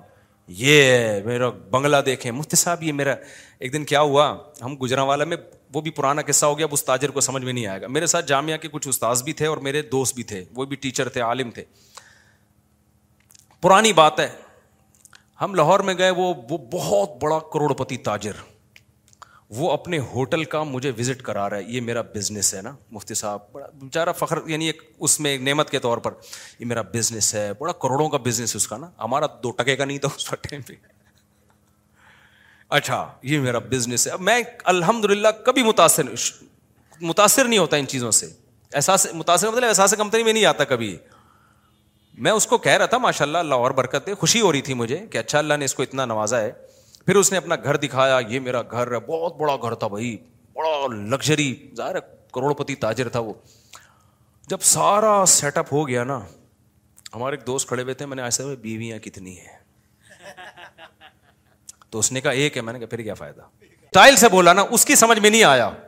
اور یہ جو میرے ساتھ دوست تھے نا ایک مہینے تک ہنستے رہے ہیں یہ کہہ رہے یار اس کی دو ٹکے کی ویلو آپ نے ایک منٹ میں اس کو دو ٹکے کا نہیں چھوڑا آپ نے اور یہ جامعہ آنے کے بعد سبق میں بھی ہنستے رہے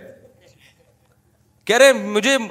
جواب پہ نہیں ہے مفتی صاحب کو جو میرے بارے میں کہتے مولانا طارق صاحب کا جو اسٹائل تھا نا اس اسٹائل سے لگا کہ یہ ایک گھنٹے سے اپنا ہوٹل دکھا رہا ہے اپنا بزنس دکھا رہا ہے اپنی فیکٹریاں دکھا رہا ہے اپنے بنگلے دکھا رہا ہے اور اس بندے پہ پانچ روپے کا بھی اثر نہیں ہو رہا اور آخر میں جس اسٹائل سے اس نے بولا میرے بارے میں کہا بولے بیویاں کتنی اس نے کہا ایک میں نے کہا پھر کیا فائدہ کیا ہے شو مار رہے ہو اس وقت ہماری تین تھی ہم نے کہا کیا کر رہے ہیں اس سے ہم بہتر ہیں نہ ہمارے پاس یہ ہوٹل ہے نہ ہمارے پاس یہ بنگلہ ہے نہ ہمارے پاس یہ ابھی نیچرل لائف تو ہماری ہے میرے بھائی کیا کرنا ہے تم نے کتنا کھا لے گا پراٹھا انڈا ملائی اس کے علاوہ چوتھی کیا چیز کھائے گا بھائی تو وہ ہم بھی کھا لیتے ہیں یار ہمارا اتنا بڑا ہوٹل نہیں ہے لیکن پراٹھا بھی کھا لیتے ہیں انڈا بھی کھا لیتے ہیں ملائی بھی کھا لیتے ہیں جس دن مکھن کھانے کا دل چاہے مکھن بھی کھا لیتے ہیں نہیں تو انڈے چھولے کھا لیتے ہیں ہم دوپہر ہم بھی دال چاول کھا لیتے ہیں تو بریانی کھا لے گا تو ہم کبھی دال چاول کھائیں گے بریانی تو بریانی کھائی بھی نہیں جاتی انسان سے کیا کیا ہے اتنا بڑا تیرا بنگلہ ہو گیا اتنی گاڑی گاڑی اوبر میں چلے جاؤ رکشے میں چلے جاؤ دو چار دن کے بعد آدھی ہو جاتا ہے آدمی کیا مسئلہ ہے اس میں اتنی بڑی گاڑی کے کیا کرنا ہے بٹن دبانے سے بٹن دبا یوں یوں کھول لے شیشا اس پہ فخر اوڑتے ہیں بٹن دباؤ شیشا اوپر جا رہا ہے بٹن دبایا اب بھائی بٹن لیس بھی اگر ہو گئے نا دیکھنے سے شیشہ نیچے جا رہا ہو پھر بھی دوسری بیوی شیشے سے کیا ہے بہتر ہے یہ کیا خیال ہے میرے پاس ایف ایس گاڑی تھی نا وہ یوں یوں کرتا تھا اس کو پھر بھی اوپر نہیں جاتا تھا اتنی پرانی گاڑی تھی اس وقت میرے پاس اس کا وہ کنڈا میں گھماتا تھا پھر بھی شیشے کی مرضی ہے اوپر جائے یا نہیں جائے پھر بھی ہم کیا کر رہے تھے ہم نے کہا پھر بھی ہم کیا ہیں ہم خوش ہیں الحمد للہ تو جب میں نے اس کو اتنا اس لاہور کے تاجر نے مجھے اپنا وزٹ کرایا کروڑوں اور وہ میں نے آخر مجھے بیویاں کتنی ہیں اس نے کہا نا ایک میں نے کہا پھر کیا فائدہ یار گھنٹے سے تو ہمارا ٹائم ضائع کر رہے اللہ کے بندے تو ہمارے استاد ہیں وہ ان کو جو میرے دوست بھی ہیں ان کو جامعہ کے استاذ ہیں ان کو میرے اسٹائل پر نا فی بدھی جواب پر اتنی ہنسی آئی کہہ رہا یار اس بندے کی شکر ہے اس نے اس نے وہ سمجھا نہیں میری بات کو نا کہ اس کے اس کے مینٹل لیول سے اوپر کی چیزیں تھی غریب آدمی کیا سمجھے ہماری باتیں یار ہمارے لحاظ سے تو غریب ہی تھا نا وہ کیا سمجھے اس کے مینٹل لیول سے بہت اوپر کی بات کی تھی ہم نے اس کو سمجھ میں ان کو آ گئی وہ جو اس سے ہنسی رک نہیں رہی ہے نا میں اس کو رک کروں میں نے کہا چپ ہو جاؤ وہ بےزتی ہوگی وہ کہیں گے علما آئے ہوئے ہیں اور یہ کس طرح کی باتیں کر رہے ہیں میں نے کہا اچھا ہے نہیں سمجھائیے تو میرے بھائی یہ دنیا جو ہے نا پیسہ رکھو کماؤ بھی ٹھیک ہے دنیا کو دکھا بھی دو اگر نعمت کے اظہار کے طور پر کہ اللہ نے مجھے یہ چیز دی ہے شو مارنے کے لیے یہ کام نہیں کیا کرو ان چیزوں پہ شو انسان پہ جچتی نہیں ہے یہ انسان کے کٹیا ہونے کی علامت ہے تو حب جاہ جو ہے اس کا علاج مشکل ہے مگر گھٹیا بیماری جیسے شوگر کا علاج مشکل ہے بواسیر کا آسان ہے مگر بواسیر گندی گھٹیا بیماری ہے اسے بتاتے ہوئے شرماتا ہے شوگر بتاتے ہوئے شرماتا بلکہ شوگر تو مالداروں کی بیماری ہے جس کو شوگر نہ ہو سمجھتے ہیں غریب آدمی ہے یہ جو چائے میں چینی ڈال ڈال کے پی رہا ہو نا یہ غریبوں کا کام ہوتا ہے نا دیکھا ہو نا اور جب مالدار کے سامنے چائے رکھیں گے تو وہ پھیکی چائے پیے گا وہ یہ اس کی علامت ہے کہ مالداروں کے کچھ نا شوق ہوتے ہیں صبح یہ ٹیبلیٹ دوپہر کو یہ ٹیبلیٹ شام کو یہ ٹیبلیٹ اور پھر رات کو ٹیکا لگا کے سونا ہے تو بہت سارے چوچلے ہوتے ہیں مالداروں کے غریبوں کے تو سب کچھ کھاتے رہیں گے وہ بیٹھ کے ان کو شوگر ہی نہیں ہوتی یہی ان کی علامت ہے کہ کس شوگر ہی نہیں ہے یار تمہیں سب کچھ کھا رہے ہو تم ٹھیک ہے تو اب یہ سمجھو خوب اچھی طرح کہ مشکل علاج جو ہے وہ ہوب جا کا ہے لیکن گھٹیا بیماری کیا ہے ہوب مال تو کبھی بھائی ہوب مال پہ فخر نہ کیا کرو کہ پیسوں پہ میں مجھے بہت خوشی ہو رہی ہے بہت اور پیسوں کی محبت بہت زیادہ ہے یا نہیں اس کا پیسہ آنے سے پتہ نہیں چلتا پیسہ چھیننے سے پتہ چلتا ہے پیسہ چھیننے کے بعد آپ ڈپریشن میں کتنا جاتے ہو اگر آپ کے دل میں حوث نہیں ہے نا تو پیسہ چھننے کے بعد آپ تھوڑی سی ٹینشن تو لیں اور نیچرلی یہ ہوتی ہے زیادہ ٹینشن نہیں لوگے آپ آپ بولو گے میری بنیادی ضرورت بھائی رات کو سونے کے لیے چھپڑا چاہیے مجھے اور کھانے کے لیے مجھے پراٹھے چاہیے ٹھیک ہے نا وہ مجھے مل رہے ہیں میری مرضی کی خوراک مل رہی ہے اور جسم کسی بڑی بیماری سے محفوظ ہے تو جب تک یہ ہے تو کیا ہے لائف کو کیا کرو بھائی انجوائے کرو اس سے اوپر تو سارا گریوی تھی گریوی چھننے سے غم تھوڑی ہوتا ہے انسان کو مل جائے تو خوشی ہوتی ہے نہ ملے تو آدمی کہتا ہے پلیٹ کے پیسے دیے وہ تو میں نے کھا لیے ایسا ہوتا ہے کہ بعض دفعہ ہم نہاری کھا رہے ہوتے ہیں غریبی منگاتے ہیں کہتے ہیں غریبی ختم ہو گئی ہے اب یہ تھوڑی بے ہوش پڑے ہوئے وہاں پہ یار غریبی ختم ہو گئی یار یہ کیا ہم نہاری کھانے آئے تھے یار غریبیاں ختم ہو گئیں پھر موٹیویشن اسپیکر کو تقریریں سن رہے ہیں یار ڈپریشن ختم کرو میری یار پاگل ہے غریبی غریبی غریبی تو بھائی ہماری میری بیسک ضرورت اور آپ کی بیسک ضرورت کیا ہے ہمیں دو ٹائم کا کھانا مل جائے کیونکہ بھوک کی تکلیف واقعی برداشت نہیں ہوتی اور ہمیں ایک آدھ بیوی مل جائے کیونکہ اس میں یہ انسان کے اندر شہوت پیدا ہوتی ہے جو انسان کو ڈپریشن میں لے کے جاتی ہے اور بیوی کے اور بھی بہت فائدے ہیں اس سے انسان گپ شپ لگاتا ہے تنہائی دور کرتا ہے اس سے اولاد ملتی ہے گھر میں اولاد بھی چاہیے انسان کو یہ ساری چیزیں نیچرل ہیں بھائی رشتے داری بڑھتی ہے انسان کی سکون ملتا ہے اور اس کے علاوہ ہمیں کیا چاہیے بھائی سر چھپانے کے لیے گھر چاہیے پہننے کے لیے لباس چاہیے بیسک چیزیں مل گئیں اب اس سے زیادہ سب کیا چل رہا ہے غریبی چل رہا ہے تو میں وہ آیت کو سمیٹ دوں جلدی سے جس آیت کو میں لے کے چلا تھا تو اللہ میاں نے کیا فرمایا کہ اپنے بھائی سے اپنی بیوی سے اپنی اولادوں سے دور بھاگے گا لو بنی و صاحبتی و فصیلتی ہلتی تو بھی ومن جمیان لوا اللہ فرماتے ہیں یہ جہنم ہر اس شخص کو بلائے گی جس نے اللہ کی بات سے اعراض کیا یہ پتہ نہیں اس یہ ٹاپک چینج کس ٹائم پہ ہوا ہے بیان لوگ سن رہے ہوتے ہیں نیچے بڑے کمنٹس کر رہے ہوتے ہیں وہ سب آپ ایک ٹاپک پہ ٹکتے نہیں ہو ہمارے تو ریلیٹیو نے امریکہ سے فون کر کے مجھے ڈانٹ لگائی ہے کہ یار تمہارا بیان آیت کون سی شروع ہوتی ہے بیچ میں کدھر کو چلے جاتے ہو تم تو میں نے الزام کیا تھا میں ادھر ادھر جاؤں گا نہیں لیکن میں بھول گیا میں ادھر گیا کیسے کہاں سے میں نے ٹن مارا تھا تو وہ جی سے تو تھے لیکن یہ ہم ہاں تو من ادبرا ادبر طول اللہ فرماتے ہیں کہ جو اللہ کی جہنم ہر اس شخص کو بلاتی ہے جو اللہ کی آیا سے اعراض کرتا ہے تو میں اس پہ میرا خیال بات آئی تھی کہ آج جو ہے نا آج لوگوں کو جاہ چاہیے دولت کی حوث چاہیے اور عورت کی ٹھڑک چاہیے یہ تین چیزیں جہاں ملے گی بھاگا بھاگا جائے گا تو اللہ کہتے ہیں جب اس کو اللہ کی آیا سنائی جاتی ہیں کہ تو کیوں پیدا ہوا تیرا دنیا میں لانے کا مقصد کیا تھا تو ان چیزوں میں اس کو دلچسپی نہیں ہے حالانکہ اللہ نے پیدا اس کے لیے کیا ہے بھائی تو آپ وہ چیزیں بھول گئے جس کے لیے پیدا ہوئے اور ان چیزوں میں لگ گئے جس کے لیے آپ اور میں پیدا نہیں ہوئے اللہ تعالیٰ سمجھنے کی عمل کی توفیق عطا فرمائے نماز کے بعد تھوڑی دیر مسائل کا سیشن ہوگا جو حضرات بیٹھنا چاہیں بیٹھ سکتے ہیں جانا چاہیں جا سکتے ہیں لائیں سوالات دے دیں بھائی خواتین میں کسی نے سوال پوچھنے ہیں تو بچوں کے ہاتھ پرچی بھجوا دیں خواتین کو غصہ بہت آتا ہے میرے بیان میں جو آخر میں آتی تھی جی، بات یہ کہ کیا شروع کر دی پھر اچھا والا بیان چل رہا تھا پھر کلثوم فرخ کی صحت یابی کے لیے دعا فرمائیں دل سے دعا جی اللہ تعالیٰ صحت فرمائیں انسان کی کس حالت میں دائیں یا بائیں فرشتے نہیں ہوتے بعض روایات میں ہے میرا خیال ہے مجھے اس کی روایت کی تحقیق نہیں کہ جب بیت الخلاء میں جاتے ہیں یا زوجہ کے ساتھ جب انسان خلوت اختیار کرتا ہے یا ایسی بھی جو حیا کے اور شرم کے مقامات ہیں وہاں سنا ہے کہ یہ فرشتے ساتھ چھوڑ دیتے ہیں صرف اللہ ہی کے علم میں ہوتا ہے اب لیکن میرے علم میں بھی اس ایسی روایتوں کی تحقیق نہیں ہے اس لیے میں یقینی طور پر نہیں کہہ سکتا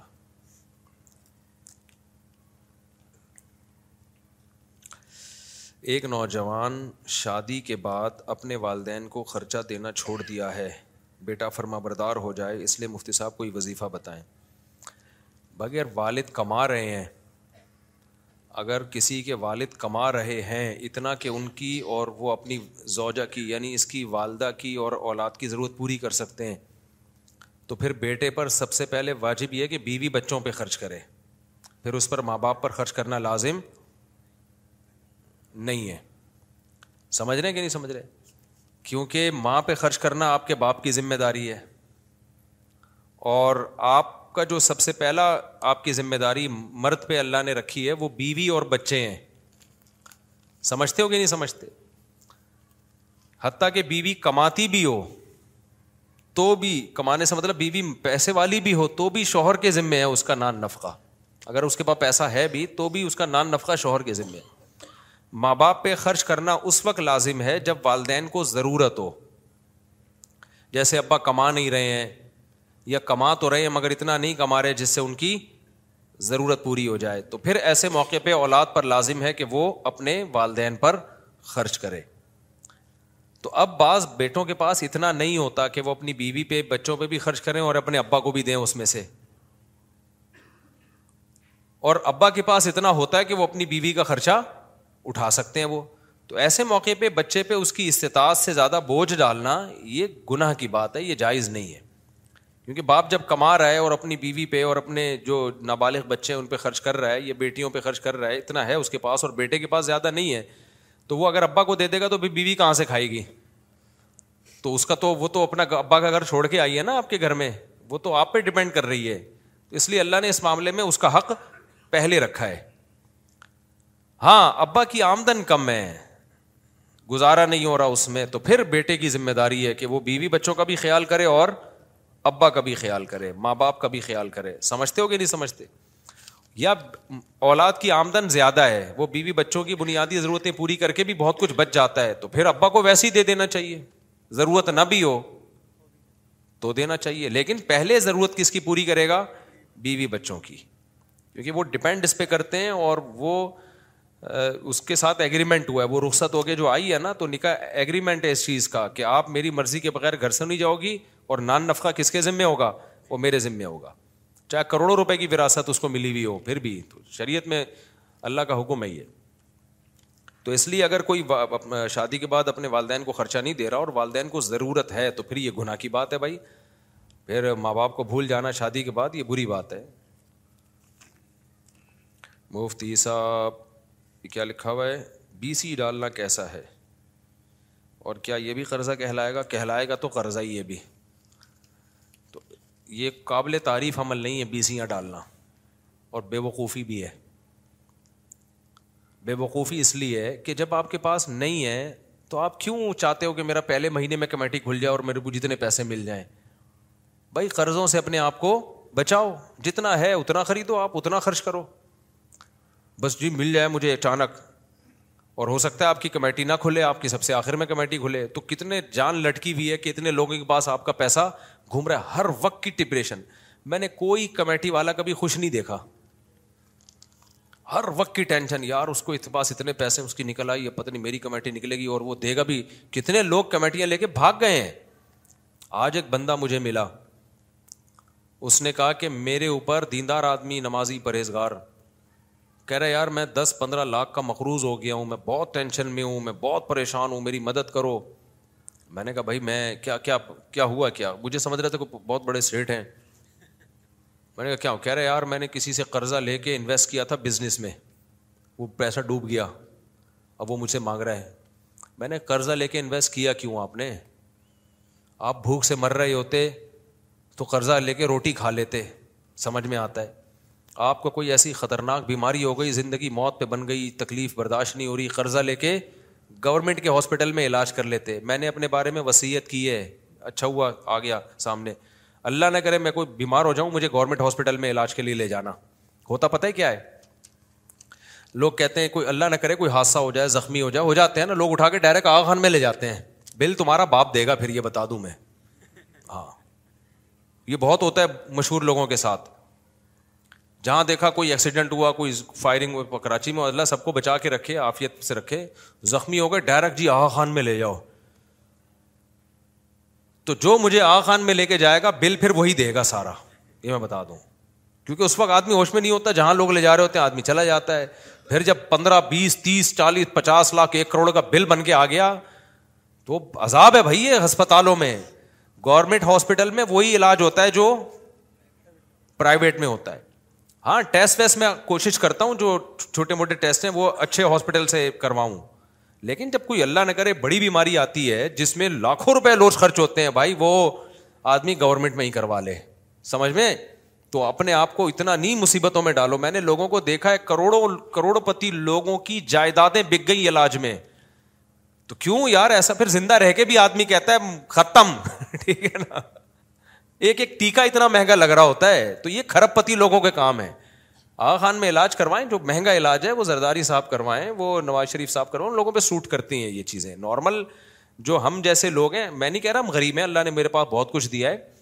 لیکن میں کیوں سارا آغا خان میں لگا دوں بھائی میں چھوٹی موٹی بیماری ہے ٹیسٹ ہیں وہ ٹھیک ہے اس کے لیے تو جو ہے نا وہ آپ کوشش کریں لیب اچھی ہونی چاہیے اس میں تو میں آ خان ہی کو ترجیح دیتا ہوں اگر گنجائش ہو تو پھر آغا خان سے لیکن اگر لاکھوں روپے کا مسئلہ جا رہا ہے یہ جو بڑی کوئی حادثے ہو جاتے ہیں یا کوئی بڑی بیماریاں آ جاتی ہیں اس میں تو ٹھک ٹھک ٹھک کیسے بل بن رہا ہوتا ہے مجھے یاد ہے آج سے دس پندرہ سال دس بارہ سال پہلے میرا بچہ جو ہے نا گرا سر کے بل سر پہ چوٹ لگی شرارتیں کر رہا تھا تو الٹی الٹیاں شروع ہو گئیں آپ کو پتا سر پہ چوٹ کے بعد الٹی آنا خطرناک ہوتا ہے فوراً ایم آر آئی وغیرہ کروانا پڑتا ہے کہ دماغ میں ایم آر آئی کہتے ہیں کیا کہتے ہیں دماغ کا M R I sorry C T scan تھا یا پتہ نہیں ایم آر آئی تھا کیا اب مجھے زیادہ اسپتالوں کا پتہ نہیں تھا میں نے ایک دوست کو بولا یار فوراً ہاسپٹل جاؤ اس کے ڈاکٹر نے کہا سی ٹی اسکین کرواؤ یا پتہ نہیں ایم آر آئی کرواؤ دماغ کا وہ مجھے لے کے جا رہا ہے ٹھیک ہم جا رہے ہیں جا رہے ہیں جا رہے ہیں وہی والی ایف ایکس میں نا وہی جس کو یوں یوں یوں گھماتا ہے آدمی تو وہ جا رہا ہے لیاقت نیشنل کی طرف یا شہدا خان کی میں نے کہا بھائی یہ سی ڈی اسکین کا خرچہ کتنا ہوگا کہہ رہے پچاس ہزار ساٹھ ہزار اب دس سال پہلے پچاس ہزار بہت بڑی رقم تھی میں نے کہا آپ نے پہلے مجھ سے پوچھا ہے کہ میری جیب میں پچاس ہزار ہیں بھی کہ نہیں ہے کہہ رہے نہیں دیکھے مفتی صاحب علاج پہ کمپرومائز نہیں کرنا چاہیے بچے کا علاج ہمیشہ اچھا ہونا چاہیے میں نے کہا مجھے مشورے نہیں چاہیے آپ اس کو اس ہاسپٹل میں لے کے جاؤ جہاں پیسے کم خرچ ہو میں نے کوئی بھیک تھوڑی مانگنی ہے لوگوں سے یار یہ بھی لوگوں کی اوقات ہے اوقات سے بڑھ کر علاج ہو رہے ہیں پیسے نہیں ہیں تو آ کے بھیک مانگ رہے ہیں بھائی یہ گورنمنٹ ہاسپٹل ٹھیک ہے وہ بات نہیں ہے یہاں پہ لیکن یہ بھی بنے ہوئے ہیں اپنی چادر دیکھ کے پاؤں پھیلاؤ آپ فنٹر بننے کی کوشش مت کرو یہ کوئی طریقہ نہیں ہے کہ جی چونکہ علاج یہاں معیاری نہیں ہوتا میں نے آغا خان میں ہی کرانا ہے اور زکاتے مانگنی ہے میں نے تو یہ کون سا طریقہ ہے بھائی میں نے کہا بھائی کیا کر رہا ہے کہیں اور سے مجھے بڑا غصہ آیا اس کے اوپر میرے سے پوچھ رہے نہیں ہو کہ آپ کے پاس پیسے بھی ہے یا نہیں ہے اور اس وقت میرے اگر پچاس ہزار کا بل بنا دیتا نا وہ میں تو گیا تھا اس کی الٹیاں ٹھیک ہو جاتی مجھے الٹیاں لگ جانی تھی وہ تو پھر ہم گئے ادھر سول ہاسپٹل سول ہاسپٹل گئے دس روپئے کی پرچی بنی ہے وہی وہی رپورٹ آئی ہے اس کی بالکل انہوں نے کہا ٹھیک ہے ہے کوئی کوئی اندر سے مسئلہ نہیں میں نے ڈاکٹر کو دکھایا میں نے کہا یہ سول ہاسپٹل کی لیب کی رپورٹ ہے کوئی مسئلہ تو نہیں ہے ایسا تو نہیں غلط رپورٹ ہو ڈاکٹر نے کہا نہیں کوئی فرق نہیں ہے سول ہاسپٹل سے کرا لو لیاقت نشر سے کرا لو آخان سے کرا لو اور کتنے آرام سے دس روپئے کی پرچی بنی اور اب فٹ فاٹ ہے الحمد للہ کوئی مسئلہ نہیں ہوا تو یہ آج کل ایک بہت بڑا مرض ہے کہ ہر آدمی کو علاج چاہیے آ خان میں ٹھیک ہے معیاری علاج ہوتا ہے لیکن آپ اپنی ایسا تو پھر امیرکا میں اور زیادہ اچھا علاج ہوتا ہے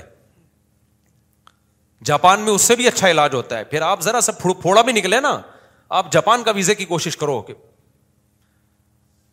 میرا جو ہے پھوڑا وہاں سے ٹھیک کراؤں گا کیونکہ یہاں بہت سارے اناڈی ڈاکٹروں نے پھوڑوں کو کینسر میں تبدیل کر دیا ہے تو اس لیے جو اپنی اوقات ہے اس سے آگے نکلنے کی کوشش مت کرو میں نے مجھے بھوسا میں نے کہا بھائی تو میں نے اپنے بارے میں بھی یہاں بھی کل پرسوں میں نے ساتھیوں کو بٹھایا میں نے کہا کوئی خدا نہ خواستہ ایسا کوئی حادثہ ہو جائے کوئی زخمی ہو آغا خان جو لے کے جائے گا بل اس کا باپ بھرے گا پھر میں نے بتایا میں نے کہا میں سیدھے سے لے جانا گورنمنٹ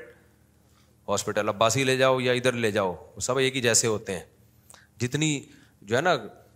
میں یہ نہیں کہہ رہا میری اوقات بہت تھوڑی ہے اوقات الحمد للہ بہت بڑی ہے لیکن میں اتنی ان چیزوں پہ جب ایک چیز ایک سستے میں ہو سکتی ہے تو میں اتنے آپ نے آپ کو ٹینشن میں کیوں ڈالوں کہ میری گاڑی بھی بک جائے اور جو سب کچھ گھڑی بھی بک جائے موبائل بھی بک جائے تو بھائی اگر بہت ہے اتنا ہے کہ تعلقات ہیں یا آپ مسلم آپ کی اسٹیل ملیں چل رہی ہیں پھر تو ان کے لیے یہ غریبوں والی باتیں کر رہا ہوں جو میں کر رہا ہوں نا گھٹیا باتیں ہیں یہ لیکن اگر اتنا نہیں ہے آپ کے پاس کہ خربوں اربوں روپے نہیں ہے تو پھر نارمل علاج کراؤ جیسے سب لوگ کراتے ہیں ٹھیک ہے نا تو اس سے زیادہ آگے بڑھنے کی کوشش نہ کرو میں سمجھتا ہوں سب سے بڑی ٹینشن یہ ہے کہ انسان کسی کے سامنے ہاتھ پھیلا مار دو یار ہمیں جان سے مار دو ہم ہاتھ نہیں پھیلاتے ان شاء اللہ میری تو یہ ہے کہ یار مارنے دو مجھے آرام سے ہمارے حضرت کی بھی یہ سوچتی بیمار ہو جاؤں نا مارنے دینا آرام سے تو میں تو یہ میرا یہ نظریہ اللہ آزمائش سے بچائے کیونکہ بعض دفعہ آدمی باتیں بہت بڑی کر رہا ہوتا ہے جب آزمائش میں آتا ہے تو دو اس کی اوقات سامنے آتی ہے لیکن اب تک جو میری سوچ ہے وہ یہ ہے کہ بھائی بیماری میں مرنے دینا ایسا خرچہ ہمارے اوپر نہ ڈال دینا کہ کل ہمیں لوگوں کے سامنے ہاتھ پھیلانا پڑے موت ہمیں قبول ہے وہ مرنا مرنا تو تو تو آج نہیں کل ہی ہے نا کیا خیال یہ نہیں ہونا چاہیے بڑے بڑے اتنے مہنگے تو مجھے ابھی میں بتا دوں اگر کوئی مجھے آ خان لے گیا نا اللہ سب کو آفیت والی زندگی دے ہمیں بھی ہر طرح کی حادثہ سے بچائے تو اگر کوئی لے جائے نا حادثاتی اس میں ہاں مجھے پتا ہو کہ اتنا خرچہ ہوگا خان میں پھر میں اپنا سرمایہ اور اپنا حساب دیکھوں ایک اماؤنٹ پتا ہو نا پھر میں میں فیصلہ کر سکتا ہوں خان میرے لیے سوٹیبل ہے یا نہیں لیکن جب ایسے زخمی حالت میں یا کوئی ایسی ایمرجنسی میں جاتے ہیں پتا نہیں ہوتا پیشنٹ کو کیا ہونے والا ہے تمہارے ساتھ بل جب بن کے آئے گا نا آدمی کے ہوش اڑ جاتے ہیں میں نے اپنی زندگی میں اپنے ریلیٹوس کو دیکھا ہے جائیدادیں بک گئی زیرو پہ آ گئے روڈ پہ آ گئے وہ سب کچھ علاج میں خرچ ہو گیا ان کا پھر بھی قرضہ ان کے اوپر ساری زندگی ان قرضوں کو اتارنے میں لگ گیا تو اس لیے فنٹر بننے کی کوشش کرو ہی نہیں اور زیادہ آگے جاؤ نہیں سب سے پہلے اپنا جنرل فزیشین جو ہے نا جو گھریلو گلی محلے کا ڈاکٹر ہوتا ہے یہ بھی ہلکی چیز نہیں ہوتا لوگ اس کو لفٹ ہی نہیں کرا رہے ہوتے جو غریبوں کے علاقے کا ڈاکٹر ہے نا بہت ایکسپرٹ ہوتا ہے وہ آج مجھے ایک بڑے ڈینٹسٹ سے میری ملاقات انہوں نے بتایا کہ یہ جو جنرل فزیشین ہوتے ہیں نا جو غریبوں کے علاقوں میں ہوتے ہیں جن کی بہت کم فیس ہوتی ہے یہ زیادہ ایکسپرٹ ہوتے ہیں کیونکہ ان کے پاس ایسے ایسے کیس آتے ہیں پوری زندگی انہوں نے آڑے ترچھے لوگوں کو ہی سیدھا کیا ہوتا ہے سمجھ رہے تو یہ ہلکے نہیں ہوتے اس کو لفٹ نہیں کرا رہے ہوتے ایک دم ڈائریکٹ پہنچنا ہے جی وہ جو پانچ ہزار روپے انٹری کی فیس لے رہا ہے تو اتنا مسئلہ نہیں ہے میں جانتا ہوں ایک پیٹ پیٹ میرا خراب ہو گیا تھا تو ایک پیٹ کے اسپیشلسٹ تھے یہاں بیٹھتے تھے تو ان کی فیس پتہ نہیں چار ہزار تھی اورنگی ٹاؤن گیا تو پانچ سو روپئے فیس ہے ان کی وہی دوائیاں یہاں بھی لکھ کے دے رہے ہیں وہی وہاں بھی لکھ کے دے رہے ہیں تو میں نے کہا ڈاکٹر صاحب یہ ادھر چار ہزار فیس ہے ادھر پانچ سو روپئے ہے تو انہوں نے کہا بھائی وہاں پیسے والے لوگ رہتے ہیں تو چار ہزار فیس ہے ادھر بےچارے غریب لوگ رہتے ہیں تو میں نے کہا ہم پھر ادھر ہی آگے رہ لیتے ہیں کیا خیال ہے تاکہ ہم بھی پیسے والے علاج میں ہمارا خرچہ بچے گا لیکن اس کو اورنگی ٹاؤن والے لفٹ نہیں کرا رہے ہوں گے وہاں پہ کہ پانچ سو روپئے فیس ہے یہ کیا علاج کرے گا علاج تو ادھر ہوگا نازم آباد میں ہوگا ڈیفینس میں ہوگا اب وہاں بھی یہی بیٹھا ہوا ہوگا پرچی الگ کٹ رہی ہوگی تو آ خان والے بھی وہی ٹیکا لگا رہے ہوں گے جو سول ہاسپٹل میں لگ رہا ہوگا پھر بھی اگر بہت پیسہ ہے تو پھر آ خان میں کراؤ بہت زیادہ اگر ہے تو پھر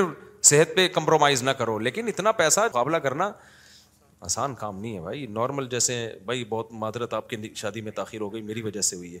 کچھ تو آپ کی اپنی وجہ سے ہوئی ہے کچھ میری وجہ سے اچھا بھائی بھائی سید احمد مصطفیٰ علی ول سید ماجد علی اچھا اچھا بھائی دلہن کا نام سمن خان بنتے آصف خان مہر ہے جی پچاس ہزار دلہن کے ولی وکیل کون ہے جی آپ نے اجازت دی کہ پچاس ہزار مہر میں سمن خان بنتے آصف خان کا نکاح سید احمد مصطفیٰ علی ول سید ماجد علی سے کروں اجازت ہے جی الحمد للہ ہن احمدینا من يهده الله فلا مضل له ومن يضلله فلا هادي له ونشهد أن لا إله إلا الله وحده لا شريك له ونشهد أن سيدنا وحبيبنا وشفيعنا وسندنا محمدا عبده ورسوله صلى الله تعالى عليه وعلى آله وأصحابه وبارك وسلم تسليما كثيرا كثيرا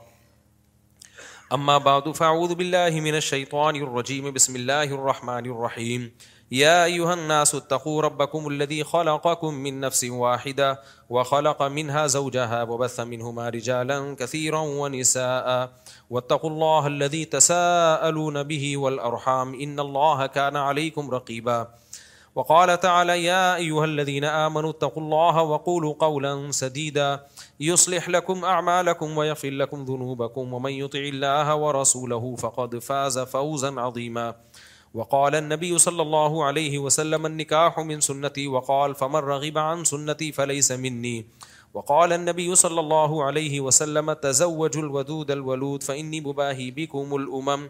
وقال النبي صلى الله عليه وسلم تزوجوا ولا تكونوا كرهبان النصارى جناب سید احمد مصطفیٰ علی بل سید ماجد علی میں نے پچاس ہزار روپے مہر میں آپ کا نکاح سمن خان بنت آصف خان اچھا سمن میں نے آپ کا نکاح سمن خان بنتے آصف خان سے کیا آپ نے اس نکاح کو قبول کیا جی ماشاء اللہ تھوڑا زور سے بول لیں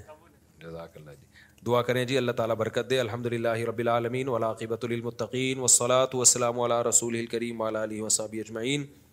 اے اللہ اس نکاح کو اپنے دربار میں قبول فرما اے اللہ اس کی برکت زوجین کو تادم حیات نصیب فرما اے اللہ اس نکاح کو دونوں میں جوڑ کا محبتوں کا ذریعہ بنا اے اللہ اس نکاح کو ان کے خاندانوں میں خیر اور برکتوں کا ذریعہ بنا خاندانوں میں جوڑ کا ذریعہ بنا محبت کا ذریعہ بنا اس جوڑے کو اللہ تعدم حیات کامیاب اس دیواجی زندگی نصیب فرما آپس کے اختلاف و انتشار سے لڑائی جھگڑوں سے ہر قسم کے شرف اساس سے اللہ ان دونوں کی ہمیشہ کے لیے حفاظت فرما جس کی جو جائز مراد ہوئے اللہ اس کی مراد کو پورا فرما رب آتنا فی الدنیا حسنتم و فی حسنتم وقین عذاب النار صلی اللہ تعالیٰ علیہ خلقی ہی محمد علیہ وصحبی اجمعین اللہ تعالیٰ بہت مبارک کرے آپ کو ماشاء اللہ آج مجھے کسی نے کہا کہ مفتی صاحب یہ بڑا ٹرینڈ چل رہا ہے دولہا جو ہے نا کریم کلر کی شیروانی پہن رہے ہیں آج کل اس کے خلاف بیان کریں لوگوں نے اس کو کیا ضروری سمجھ لیا کریم کلر کی شیروانی اس کے خلاف کیا کریں تو میں نے کہا چھوڑ دو لوگوں کو انجوائے کرنے دو ان کو اگر کریم کلر کا ٹرینڈ چل پڑا ہے تو چلنے دو کیا ہے اس میں تو یہ ہم پاگل ہیں اس کے خلاف بیان کریں بیٹھ کے اور کوئی بیانات ہمارے پاس دوسرے موضوعات ختم ہو گئے ہیں کیا تو انہوں نے کہا نہیں یہ ہو رہا جو شادی میں جو لوگ آ رہے ہیں نا شرکت کے لیے وہ بھی کریم کلر کی ویسٹ کوٹ پہن رہے ہیں کہ پہننے تو ویسٹ کوٹ پہن رہے ہیں نا نہ پہنے تو پھر ایک اشکال ہو سکتا ہے کہ پہن کیوں نہیں رہے تو بعض لوگ دیندار ہوتے ہیں لیکن ان کا خام خواہ کی جو ہے نا چیزوں پہ پابندیاں لگانا اور اسلام نے حرام پہ پابندی لگائی ہے حلال پہ پابندی تو کوئی بھی اگر ٹرینڈ چل رہا ہے تو اگر غیر شرعی نہیں ہے تو چلے ہر دور میں مختلف قسم کے ٹرینڈ چلتے ہیں حضرت عائشہ رضی اللہ تعالیٰ عنہ کے پاس ایک دلہن کا جوڑا تھا مدینہ میں ٹرینڈ تھا جس کی دلہن کی شادی ہوگی وہ جوڑا پہنتی تھی وہ سمجھ رہے ہیں وہیں سے وہ ادھار چلتا تھا سب کے یہاں لوگ آتے تھے یار ہماری ہمارے یہاں شادی ہو رہی ہے چل بھائی تو لے جائیے کپڑے تو سادہ دور تھا سادہ زمانہ تھا غربت کا زمانہ تھا تو ایک ہی چلتا تھا اب وہاں تو نبی نے نہیں کہا کہ یہ ٹرینڈ چل رہا ہے دلہن ایک ہی بھائی چل رہا ہے لوگوں کو خوش ہونے دو اب وہ وہ جو ہے نا جنہوں نے کہا تھا نا پروگرام تو بڑھ گیا ان سے کسی نے پوچھا کہ آپ کا یہ بات کو لوگ میمز بنا رہے ہیں اس نے کہا یار اتنی ٹینشن میں لوگ اگر میرے بات سے خوش ہو رہے ہیں تو ہونے تو کیا مجھے بڑا اچھا لگا اس کا یہ جواب انہوں نے غصہ نہیں ہوا کہ یار یہ میں نے کس موقع کے لیے بولا تھا لوگوں نے کہاں لگا دیا دل بڑا رکھا کہ یار اگر لوگ اس بہانے خوش ہو رہے ہیں تو ہونے تو یار تو یہ قوم بیچاری جس کے چہرے پہ تھوڑی سی مسکراہٹ آ جائے نا میں کہتا ہوں پاکستانیوں کو تھوڑا سا خوش کر لینے سے بڑی نیکی اس وقت دنیا میں کوئی نہیں ہے جو حالات چل رہے ہیں نا مارکیٹ میں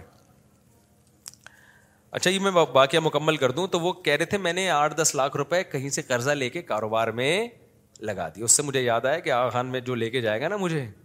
بل کون بھرے گا خود ہی بھرے گا وہ تو اب تو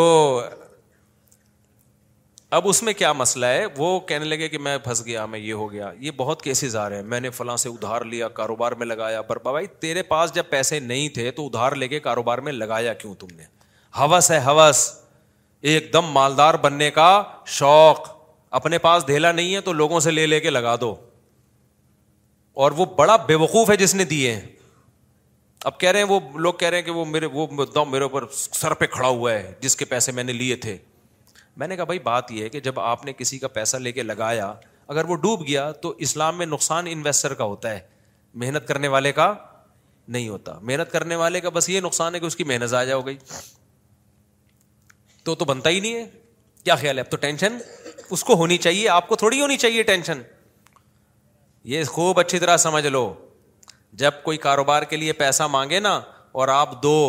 تو سمجھ لو اب شری لحاظ سے بھی واپس نہیں لے لے سکتے مفتی کے پاس کیس آئے گا مفتی اس کو فیور دے گا آپ کو فیور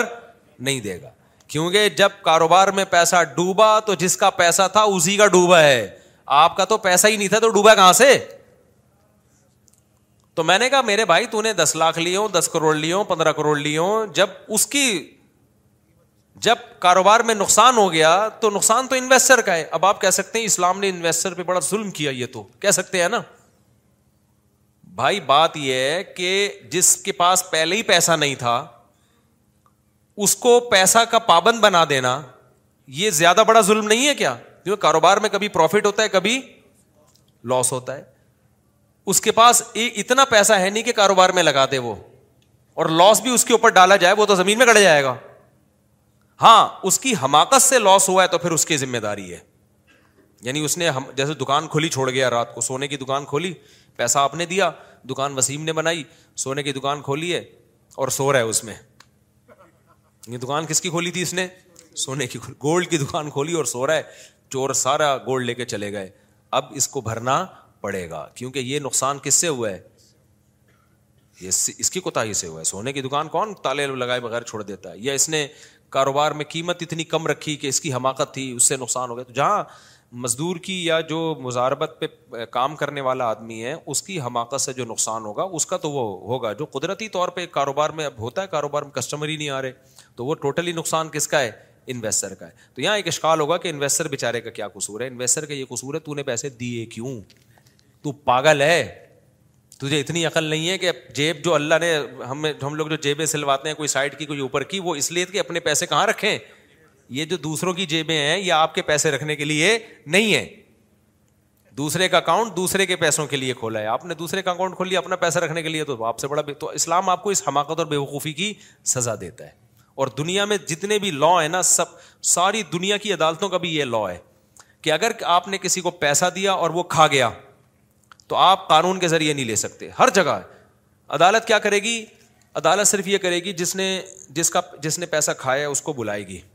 پاکستان کا بھی یہ لا ہے بلائے گی کہ آپ نے واقعی کھایا آپ کا ہاں میں کھایا میں میں دل سے مانتا ہوں کہ میں نے وسیم کے ایک کروڑ روپے کھائے ہیں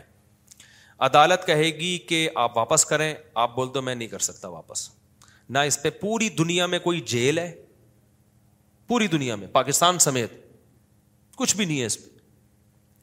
عدالت کہے کہ کتنے دے سکتے ہیں کائنڈلی کچھ تو بولے نا آپ آپ کہ میں پانچ روپے دوں گا ہر مہینے کتنے دوں گا پانچ روپے اور آپ بولے میرے اتنے خرچے کوئی ثبوت وہ بھی نہیں زیادہ مانگے جاتے اس پہ عدالت کہ چلو ہر مہینے کتنے دے دو پانچ روپے کورٹ کہے گی میرے خزانے میں جمع کرا دو اور پھر ہم اس بندے کو وہ بندہ پچاس روپے کا پیٹرول خرچ کر کے کیا لینے جائے گا پانچ روپے اس کے بعد پھر ایک دن آپ نے کہا میں نہیں دے رہا اس دفعہ میرے پاس پانچ روپے نہیں عدالت پھر نوٹس بھیجے گی آپ کورٹ میں گئے جج نے پوچھا کیوں نہیں دے رہا تو نے پکا وعدہ کیا تھا میں ہر مہینے پانچ روپے دوں گا سر وہ مسئلہ یہ میرے اتنے میرے ماموں کا انتقال میری نانی کا انتقال میرے گھٹنے میں مسئلہ میرے فلانے میں مسئلہ میں پانچ روپے نہیں میں ڈھائی روپے دوں گا عدالت کہے گی بدتمیز شرم نہیں آتی آئندہ ڈھائی روپے پابندی اس سے زیادہ دنیا میں کہیں نہیں ہے آپ سمجھ رہے میں مذاق کر رہا ہوں حقیقت کر بتا رہا ہوں میں عدالت کہے گی آئندہ وہ بھی بہت ہی کوئی سخت قسم کا جج ہوگا نا وہ ڈانٹے گا بدتمیز ڈھائی روپے دینا پابندی سے دو پہ آ گئے ڈیڑھ پہ آ گئے ہے ہی نہیں کوئی لا نہیں ہے آخر میں جب آپ وکیلوں کو تنگ کرو گے جج کو چڑھ جاؤ گے نا جج کے اوپر جج بولے گا دیے کیوں تھے اور بالکل صحیح کہہ رہا ہے وہ جج دیے کیوں تھے کوئی ڈکیتی کر کے تھوڑی لے کر گیا تم سے چوری کر کے تم تمہاری رضا سے لے کر گیا ہے تو تم نے ٹرسٹ کی بیس پہ دیا ہے نا تو تمہارا ٹرسٹ ہی غلط تھا تو تم خود اور یہ لا ہے کہ بھائی آپ ایک آدمی پہ اعتماد کر کے دے رہے ہو نا اعتماد کر کے دے رہے ہو تو آپ سے اعتماد میں غلطی آپ سے ہوئی ہے اس چوری کر رہا ہوتا ڈکیتی کر رہا ہوتا تو پٹتا پھر تو چور کا ہاتھ کاٹ دیا جائے یہ کر دیا پر بہت سارے قوانین ہیں آپ نے اپنی خوشی سے جب پکڑا دیا نا تو بھائی ٹرسٹ ہی پہ چلے گا اب اب یہ وہ اگر منہ سے کہہ رہا ہے کہ میرے پاس نہیں ہے تو ٹرسٹ کرو کہ واقعی نہیں ہے وہ تو ہوتا ہی ہے وہ پھر لینڈ کروزر میں گھوم رہے ہوتے ہیں اور کہہ رہے ہیں میرے پاس نہیں ہے آدمی کہتا ہے میں کیسے کہہ رہے ہیں جیسے پہلے ٹرسٹ کیا تھا اب بھی کیا کرو ٹرسٹ کرو تو اس لیے میرے بھائی ہمارے حضرت مفتی رشید احمد صاحب بار بار یہ بات کہتے تھے کہ اس زمانے میں کسی کو پیسہ دینے والا بے وقوف اور جو لے کے واپس کر دے وہ اس سے بڑا بے وقوف یعنی مطلب یہ تھا کہ دینے چاہیے ایسا نہ ہو کہ نہ دیں آپ وہ اس لیے بڑا بے وقوف ہے کہ اس کو پتہ ہی نہیں کہ اگر میں نہیں دیتا تو بھی یہ نہیں نکال سکتا تھا اس سینس میں اس کو بے وقوف کھائے تو وہ مجھے کہنے لگے میرے اتنے لاکھ آپ لوگوں سے کہیں میری مدد کریں زکوٰۃ دیں میں نے کہا بھائی میں نہیں کہوں گا کسی سے حماقت کس کی ہے تمہاری اور وہ تم سے بڑا بے وقوف جس نے تم تمہارے ہاتھ میں دس لاکھ تھما دیے کہ جا بیٹا بزنس کر اور آدھے میرے آدھے تیرے اس کو ہی نہیں پتا کہ وہ جب محنت کرے گا پورا رقم اس کے پاس آئے گی تو کیوں دے گا وہ آپ کو تو اس لیے میں نے کہا کیونکہ ایسے لوگوں کے ساتھ تعاون کرو نا آپ تو پتہ ہے کیا ہوتا ہے پھر اگلی دفعہ بیس لاکھ روپے لیں گے کسی سے کہ پہلا تجربہ ناکام ہوگی اب صحیح طرح سے یہ ہوس کبھی بھی ختم نہیں ہوتی کبھی بھی ختم نہیں جتنا ہے اس پہ قناط کرو اسی کو ڈبل کرنے کی کوشش کر لو ادھار ادھار مانگ کے نہیں ہوتا بھائی ادھار وہ مانگے جس کی اچھی خاصی آمدن ہو اس کو پتا ہے میں اگلے مہینے دے دوں گا بعض لوگ کروڑ پتی ہوتے ہیں ان پہ ٹھیک ہے وہ جچتا ہے جیسے ہم ہوٹلوں میں جاتے ہیں بٹوائی جی، بھول گئے تو آپ دوست سے ادھار لے تو یار پیسے دے دے آپ کو پتا ہے میرے پاس گھر میں پڑے ہیں کل میں دے دوں گا یہاں ادھار جچتا ہے اس کے علاوہ ادھار ادھار نہیں ہوتا بھائی یہ بہت بے بے وقوف لوگوں کا کام ہوتا ہے ادھار لینا اور دینا مفتی صاحب آپ کراچی اجتماع بیان کرنے بھائی میری اوقات نہیں کراچی اجتماع میں بیان کرنے جاؤں مفتی صاحب بیت دیتے ہیں ابھی نہیں دیتا دینا شروع کروں گا ان شاء اللہ بیت مفتی سے پڑھائی میں دل لگانے کے لیے کوئی وظیفہ بتا دیں پڑھائی میں دل لگانے کا وظیفہ یہ ہے میز کرسی لے کے بیٹھو دروازے پہ کنڈی لگاؤ اور کرسی لے کے بیٹھو یا زمین پہ بیٹھ جاؤ یا بستر پہ بیٹھ جاؤ کتابیں رکھو غریب کی نظر کمزور ہے تو چشمہ لگا لو اس کے بعد بیٹھ کے پڑھنا شروع کر دو یہاں تک کا پروسیس مشکل ہے اس کے بعد بہت آسان ہے یاد رکھو کسی بھی کام کو شروع کرنا مشکل ہوتا ہے کنٹینیو کرنا مشکل نہیں ہوتا تو یہ کر یہاں تک کر لیا کرو ایک ٹائم رکھ لو یار صبح سات بجے میں نے اسٹڈی کرنی ہے یہ شام اتنے بجے تو مشکل ہوگی دوست آئیں گے کوئی جلیبی کھا رہا ہے کوئی لڈو کھا رہا ہے کوئی گٹکا کھا رہا ہے آپ کہو گے ادھر بیٹھ جاؤ ادھر بیٹھ جاؤ یہ کر لو وہ کر لو سب کو لات مار کے آپ بولو بس میں ایک دفعہ بیٹھ جاؤں بیٹھنا کسی کام کے لیے بہت مشکل ہوتا ہے ایک دفعہ شروع کر دیا نا اس کو کنٹینیو کرنا دیکھو نماز کی مثال ہے نماز کے لیے آنا کتنا مشکل ہے آگے جب نیت باندھ کے کھڑے ہو گئے پتہ ہی نہیں چلتا کب سلام پھیر لیا تو جس کام کو مشکل سمجھ رہے تھے وہ آسان ہے اور جس کو آسان سمجھ رہے تھے اصل میں وہ مشکل ہے اسٹارٹنگ کو آسان سمجھ رہے تھے وہ مشکل ہے کام مشکل تھوڑی ہوتا ہے کوئی بھی جتنے بھی پڑھائی لکھائی والے لوگ ہیں جنہوں نے بڑے بڑے کتابیں لکھ دی ہیں اور بہت دنیا میں آگے نکل گئے وہ ان کا بیسک اصول ہی یہی ہے کام شروع کر دو ایک دفعہ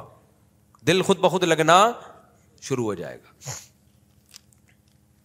دوسرا ہمارے نوجوانوں کو جو پڑھائی میں دل نہیں لگتا نا اس کی ایک اور بڑی وجہ ہے کیونکہ میں وہ وجہ بھگتا ہوا ہوں وہ وجہ یہ ہے کہ ان کی بیس ہی مضبوط نہیں ہوتی جب بیس ہی مضبوط نہیں ہوتی تو ان کو آگے وہ کتاب سمجھ میں نہیں آ رہی ہوتی سمجھ میں نہیں آ رہی ہوتی تو ٹینشن ہونا شروع تو اس کے بعد دل اگتا گیا ہمیشہ انسان آسان سے مشکل کی طرف جاتا ہے دیکھو آپ گئے جم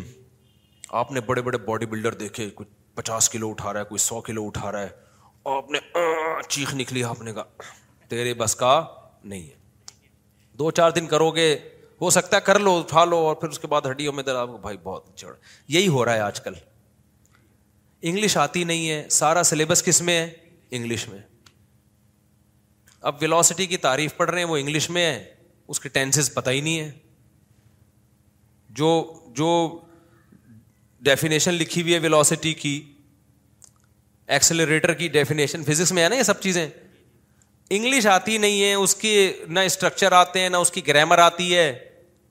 تو وہ آتی نہیں ہے اور ولاسٹی کی تاریخ میں رٹے لگا لگا کے کیا کر رہا ہے یاد کر رہا ہے اس کو مجھے یاد ہے میں ایک کوچنگ سینٹر میں گیا نا میں کیمسٹری پڑھ رہا تھا تو کیمسٹری کے شروع کے لیکچر میں حاضر نہیں تھا ہم لوگ پنجاب گئے ہوئے تھے کہاں گئے تھے اسکول میں کیمسٹری شروع ہو گئی تھی تو میں نے کور کرنے کے لیے میں چلا گیا کھارا در میں کوچنگ سینٹر وہ ٹیچر پڑھا رہے ہیں ڈبل بانڈ ٹوٹا سنگل بانڈ ٹوٹا وہ ہوتا ہے نا ڈبل بانڈ ٹوٹا سنگل بانڈ ٹوٹا میں نے ایک ہفتہ کلاسیں لی میرے ایک لفظ سمجھ میں نہیں آ رہا ڈبل بانڈ کدھر سے ٹوٹا سنگل بانڈ کدھر سے ٹوٹا وہ اکویشن بنا رہے ہیں یہ ادھر سے گیا ادھر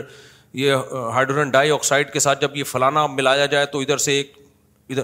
کیا ہو رہا ہے بھائی میں نے کہا حالانکہ میرے ٹیچر مجھے کہتے تھے ایکسٹرا آرڈینری ذہین تعریف کرنا مقصد نہیں ہے غلط کہتے ہوں گے لیکن ان کی رائے میرے بارے میں یہ تھی کہ یہ بندہ غیر معمولی ذہین ہے یہ تین چار ٹیچروں کا میرے بارے میں تبصرہ تھا کہ یہ بندہ یعنی دوسروں کے سامنے کہا انہوں نے کہ یار یہ بندہ معمولی ذہین نہیں ہے لیکن جس کے ان کا تبصرہ تھا میرے بارے میں میں نہیں کہہ رہا میں بہت بڑا بے وقوف آدمی ہوں گا تو لیکن کیا ہے جس کو وہ سمجھ رہے ہیں کہ بے انتہا ذہین ایک ہفتے اس کے پلے کچھ بھی نہیں پڑا میں نے کوچنگ سینٹر ہی چھوڑ دیا میں نے کہا پتا نہیں ڈبل بانڈ ٹوٹا سنگل بانڈ ٹوٹا کیا ہو کیا رہا ہے اس لیے کہ بیسک ہی پتا نہیں تھی بھائی کتنا بھی دماغ ہو انسان کا آپ بلڈنگ بنانا اوپر سے تھوڑی شروع کرو گے اوپر سے آپ نے کہا کیونکہ یہ بہت اچھا مزدور ہے بہت ایکسپرٹ آدمی ہے اور یہ سیمنٹ بھی بہت مضبوط بجری بھی بہت مضبوط اوپر والی دیواریں پہلے اوپر دیوار کے اوپر کی جو اینٹیں ہیں پہلے رکھ لو بھائی بیس سے چلتا ہے صاحب ڈبل بانڈ کیا تھا ابھی سنگل بانڈ کیا تھا یہ اس کے پھر پہلے بیسک پڑھی جاتی ہے مالیکیول کیا ہے مالیکیول اچھا انگلش بھی کمزور تھی گورنمنٹ کے اسکولوں میں بھی انگلش کمزور ہوتی ہے پرائیویٹ اسکولوں میں بھی انگلش کمزور ہوتی ہے اب کیا ہوا مجھے یاد ہے مالیکیول جو تھا نا اس کی ڈیفینیشن ہمارے ٹیچر نے انگلش میں پڑھائی میرے اوپر سے گزر گئی حالانکہ مجھے پڑھنے کا بہت شوق تھا ویسے میں بڑا شرارتی تھا لیکن لاجک کی چیزیں مجھے بڑی مزے کی لگتی تھیں میں نے جب فزکس پڑھی تھی نا تو جس طرح لڑکے پڑھتے تھے اس طرح نہیں میں نے فزکس کو اپنی روز مرہ زندگی میں اپلائی کرنا شروع کر دیا تھا آپ اس کی ایک مثال دوں شار فیصل پہ ہماری پھپھو کا گھر تھا میں جب جاتا تھا نا تو میں دیکھتا تھا گاڑی کی جو سوئی ہے نا جو اس کی اسپیڈ وہ کتنی اسپیڈ سے اوپر جا رہی ہے اس سے میں نکالتا تھا ایکسلریشن اور پھر میں دیکھتا تھا کہ اتنے گاڑی کی جو ریشو اسپیڈ ہے وہ اتنی ہے یہ بیٹھ کے میں حل کر رہا ہوتا تھا وہاں پہ کہ ڈبلو وہ اس میں جاتے تھے ہم ماڑی پور سے شاہ فیصل کالونی جاتی تھی تو ہم کیا کرتے تھے شارہ فیصل جاتی تھی میں کہتا تھا یار اس کی جو ایوریج اسپیڈ ہے وہ اتنی ہے اتنے گھنٹے میں ہم پھپھو کے گھر پہنچے تو اس کا مطلب پھپھو کا گھر اتنے کلو میٹر دور ہے تقریباً نہیں خیال ہے خالبات سامنے ہمارے یہاں اسکولوں میں اس اسٹائل میں پڑھائی نہیں ہوتی پتہ ہی رٹے لگا لگا کے پتہ ہی نہیں چلتا کہ یہ ہو کیا رہا ہے میں اس کو اپلائی کرتا تھا اپنی زندگی میں جب ہم نے وہ پڑھنا شروع کیا نا ٹریگنومیٹری امود اور پرپینڈیکولر اور وہ کیا تھا اب تو بہت ساری اصطلاحات بھول گیا ہائی پارٹی نیوز اور بیس جب ہمارے ٹیچر ہمیں ڈائگرام بنا کے پڑھاتے تھے تو میں اس کو اپنی پریکٹیکل لائف میں اپلائی کرتا تھا میں کہتا تھا میرے اسکول جانے کا جو فاصلہ ہے نا اگر میں گراؤنڈ کے بیچ میں ایسے یوں کر کے جاؤں تو یہ کیا ہے پرپینڈیکولر ہے نا تو اتنا ٹائم میرا بچے گا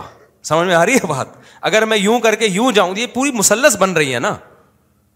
اب اصل میں تو یہ علوم اسی لیے پڑھائے جاتے ہیں کہ آپ اس کو اپنی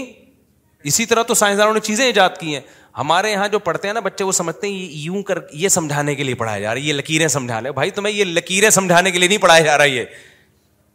اس زمانے میں پڑھی پروجیکٹائل جو موشن ہے وہ کیا ہوتی ہے وہ آپ لوگوں نے سب نے پڑھی بھی ہوگی کہ کتنے کلو میٹر کی اسپیڈ سے جو فورٹی فائیو ڈگری پہ جب بھی کوئی چیز کو رکھ کے پھینکا جاتا ہے نا تو وہ دور سے دور جاتی ہے فورٹی فائیو ڈگری سے اوپر کر دیں گے تو اس کا فاصلہ کم ہو جائے گا نیچے کریں گے تو وار وہ لمبی چوڑی بحث ہے میں بھول بھی چکا ہوں بہت حد تک تو مجھے یاد ہے ہمارے ٹیچر ولاسٹی پڑھا رہے تھے ہمیں وہ انگلش میں سمجھایا انگلش تو آتی نہیں تھی ہمیں اور آج کل بھی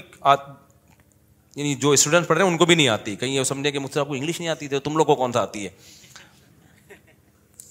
تو میرے بڑے بھائی نے مجھے ایک دن بٹھایا انہوں نے پھر سمجھایا ولاسٹی کہتے سوری oh, مالیکیول کسے کہتے ہیں نہیں مالیکیول انہوں نے کہا مالیکیول یہ ہوتا ہے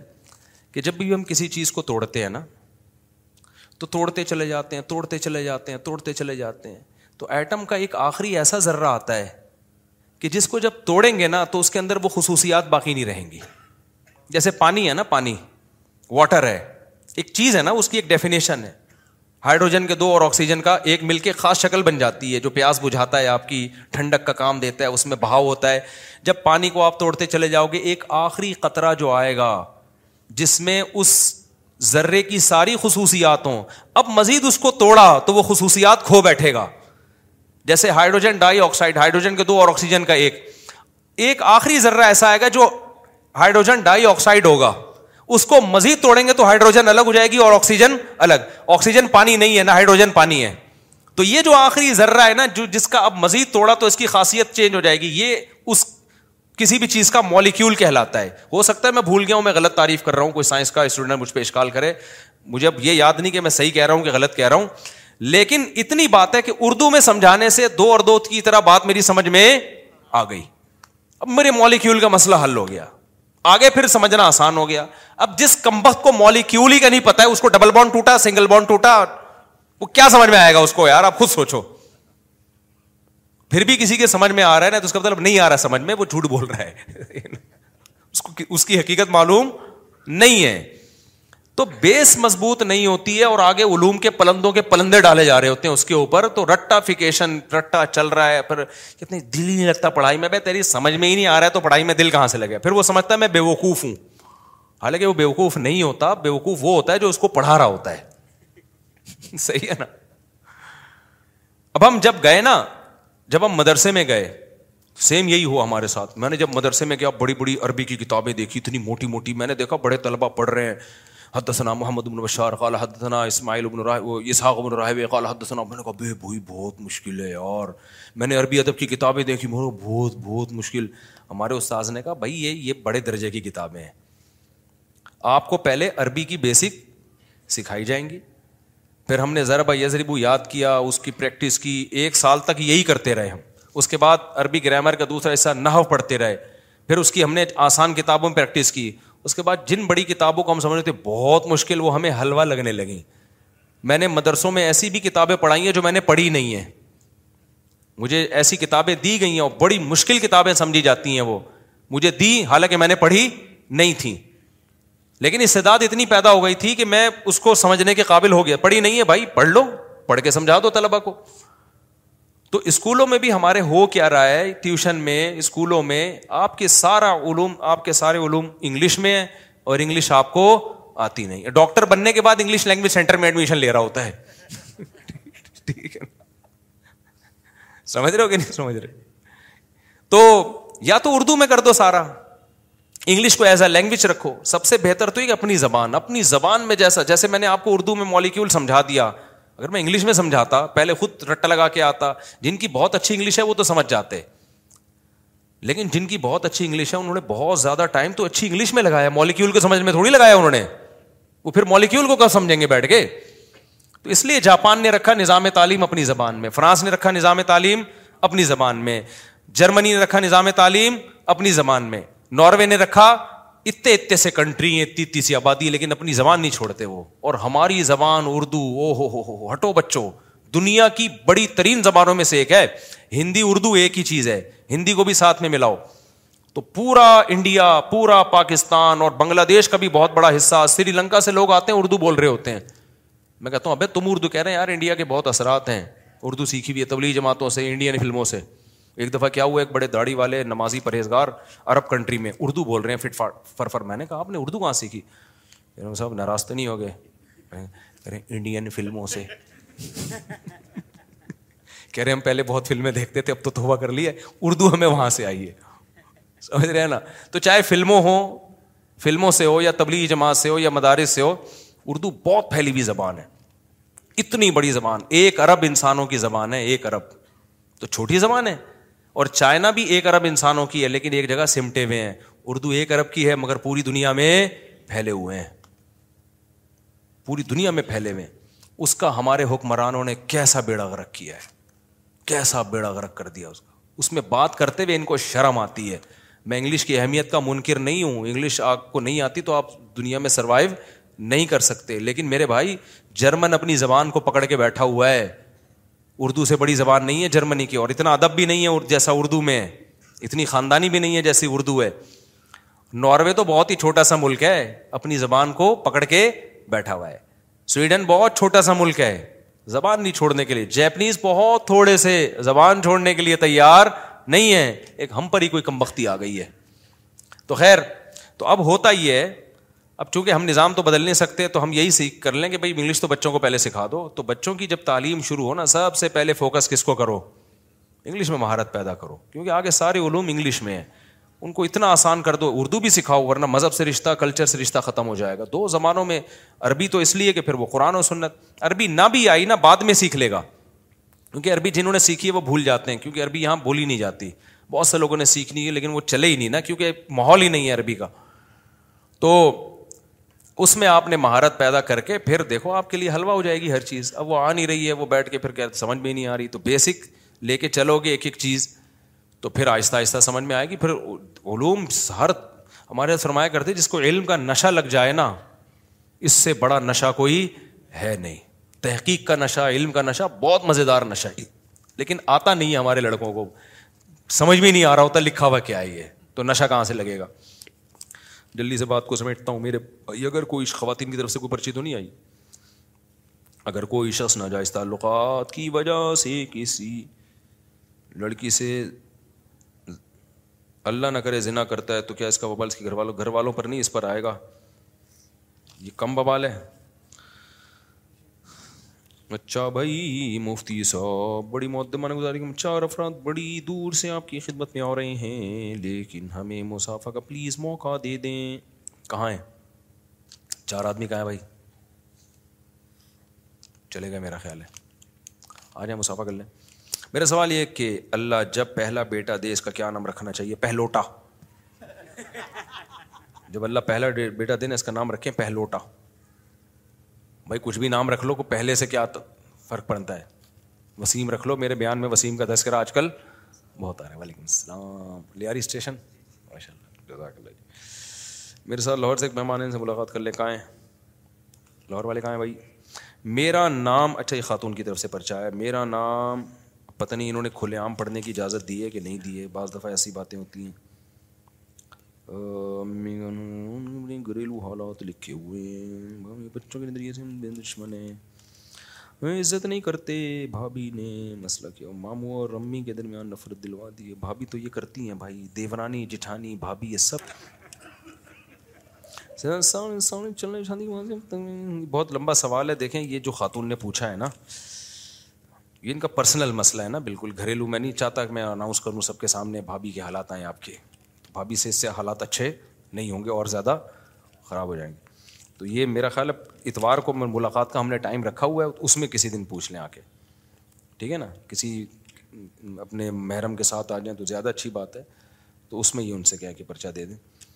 آپ کے بیان میں سیکولرزم کی آپ ایک بیان میں سیکولرزم کی تعریف کر رہے تھے اور لبرل اور سیکولرزم کو اسلام کے قریب کہہ رہے تھے وہ بھائی وہ میرا بیان پنجاب یونیورسٹی میں بیان ہوا میں نے کہا اثر سیکولرزم تو اسلام سکھاتا ہے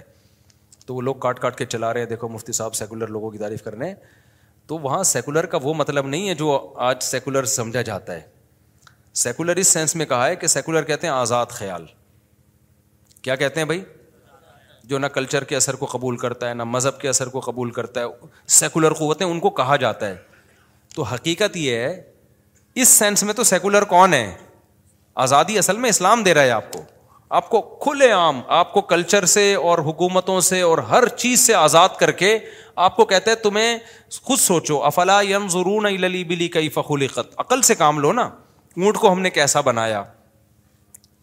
اور آسمان کو ہم نے کیسا بلند کیا یہ بارشیں کون برساتا ہے وفی انفسکم اپنی ذات میں غور کرو ام من غیر خلی ام الخالقون خود سے کیسے بن گئے تو جب آپ سچی مچی کے آزاد ہو کے سوچو گے نا آپ کے باپ دادا کا سوسائٹی کا حکومت کا اثر نہیں تو آپ خدا کے وجود کے بھی قائل ہو گے آپ پیغمبروں کے وجود کے بھی قائل ہو گے آپ آسمانی کتابوں کو بھی برق سمجھو گے تو حقیقت میں مذہبی لوگ آزاد ہو کے سوچتے ہیں اور جو آج کل اپنے آپ کو سیکولر کہتے ہیں وہ نام نہاد سیکولر ہوتے ہیں تو اس سینس میں میں نے کہا ہے کہ اصل سیکولرزم تو اسلام سکھا رہا ہے لیکن آج کل جو سیکولرزم کی جو ٹرم ہے اس میں میں سیکولرزم کو کبھی بھی پروموٹ نہیں کرتا جو ایک ٹرم بن چکی ہے سیکولرزم وہ اس کو کہتے ہیں جو مذہب کو نہ مانتا ہو تو وہ تو غلط ہے بھائی ہم تو کہتے ہیں آزاد ہو کے سوچو گے تو مذہب پہ ایمان لاؤ گے آپ یہ جو مذہب کو نہیں مانتے نا یہ آزاد ہو کے سوچتے نہیں ہیں یا یہ تو پیسوں کے غلام ہوتے ہیں یا خواہشات کے غلام ہوتے ہیں تبھی قرآن نے کیا کہا ہے جس کا خدا اللہ نہیں ہے نا قرآن کہہ رہے منی تخدا ہوا ہو اس کا خدا اس کی خواہشات ہیں چونکہ یہ چاہتے ہیں سوسائٹی میں زینا بھی پھیلے مرد کی خواہش ہوتی ہے یار یہ نکاح کے بندھن سے نکلو زینا کرو بدکاریاں کرو ہومو سیکچولیٹی اور سود یہ سب چیزوں کو چاہتے ہیں مزے شراب بھی پیو تو ظاہر ہے اب یہ چیزوں میں رکاوٹ کون اللہ بنتا ہے نا رکاوٹ تو یہ کہتے ہیں ہم آزاد ہیں ہم بس عقل سے فیصلہ کریں گے حالانکہ عقل سے بھی تم فیصلہ نہیں کر رہے تم جھوٹ بول رہے ہو عقل کہتی ہے ہومو سیکچولیٹی غلط ہے شراب کیا ہے غلط ہے لیکن یہ کہتے ہیں نہیں عقل کہتی ہے صحیح ہے کیوں تمہاری عقل کہتی ہے تمہیں پینا ہے تم چاہتے ہو عیاشی کرو تو تم اصل میں خواہشات کے غلام ہو خواہشات کے بندے ہو خواہشات تمہارا خدا ہے تم خدا لیس نہیں ہو گاڈ لیس نہیں ہو تم تم نے خواہشات کو گاڈ بنایا ہوا ہے وہ خواہشات تمہیں جدھر کو لے کے جائیں گھما رہی ہیں اور تم اس پہ عقل کا لیبل لگا دیا تم نے اس پہ عقل تو اصل میں مذہبی لوگ استعمال کرتے ہیں قرآن میں تو بیسوں جگہ پر افلا تاقل عقل کیوں نہیں استعمال کرتے تم غور و فکر کیوں نہیں کرتے غور و فکر کرو گے تو مذہب کی پابندیاں اپنے اوپر لاگو کرو گے پتا چلے گا مذہبی لوگ ہی ہوتے ہیں جو حقیقت میں عقل کا استعمال کر رہے ہوتے ہیں کیونکہ عقل کہتی ہے خدا کی غلامی کی طرف آ جاؤ خدا سے آگے بڑھنے کی کوشش مت کرو اس سینس میں میں نے کہا ہے کہ اسلام جو ہے وہ اصل تو تو اس سینس میں میں نے کہا ہے ورنہ یہ جو آج کل کے جو سیکولر جو اس کو اصطلاح ایک ٹرم ہے اس سینس میں میں نے سیکولر لوگوں کی تعریفیں نہیں کی ہیں وہ تو برباد کر رہے ہیں دنیا کو ہم پاکستان کو سیکولر اسٹیٹ نہیں بنانا چاہتے ہم پاکستان کو ایک اسلامی اسٹیٹ بنانا چاہتے ہیں اور مذہبی لوگوں کو ہم سمجھتے ہیں کہ مذہبی مذہب جو ہے اور مذہبی لوگ جو صحیح میں مذہب کو فالو کرتے ہیں وہی انسانیت کی نجات کا ذریعہ ہے وہی انسانیت کو تباہی سے بچا سکتے ہیں سبحان اللہ رشید اللہ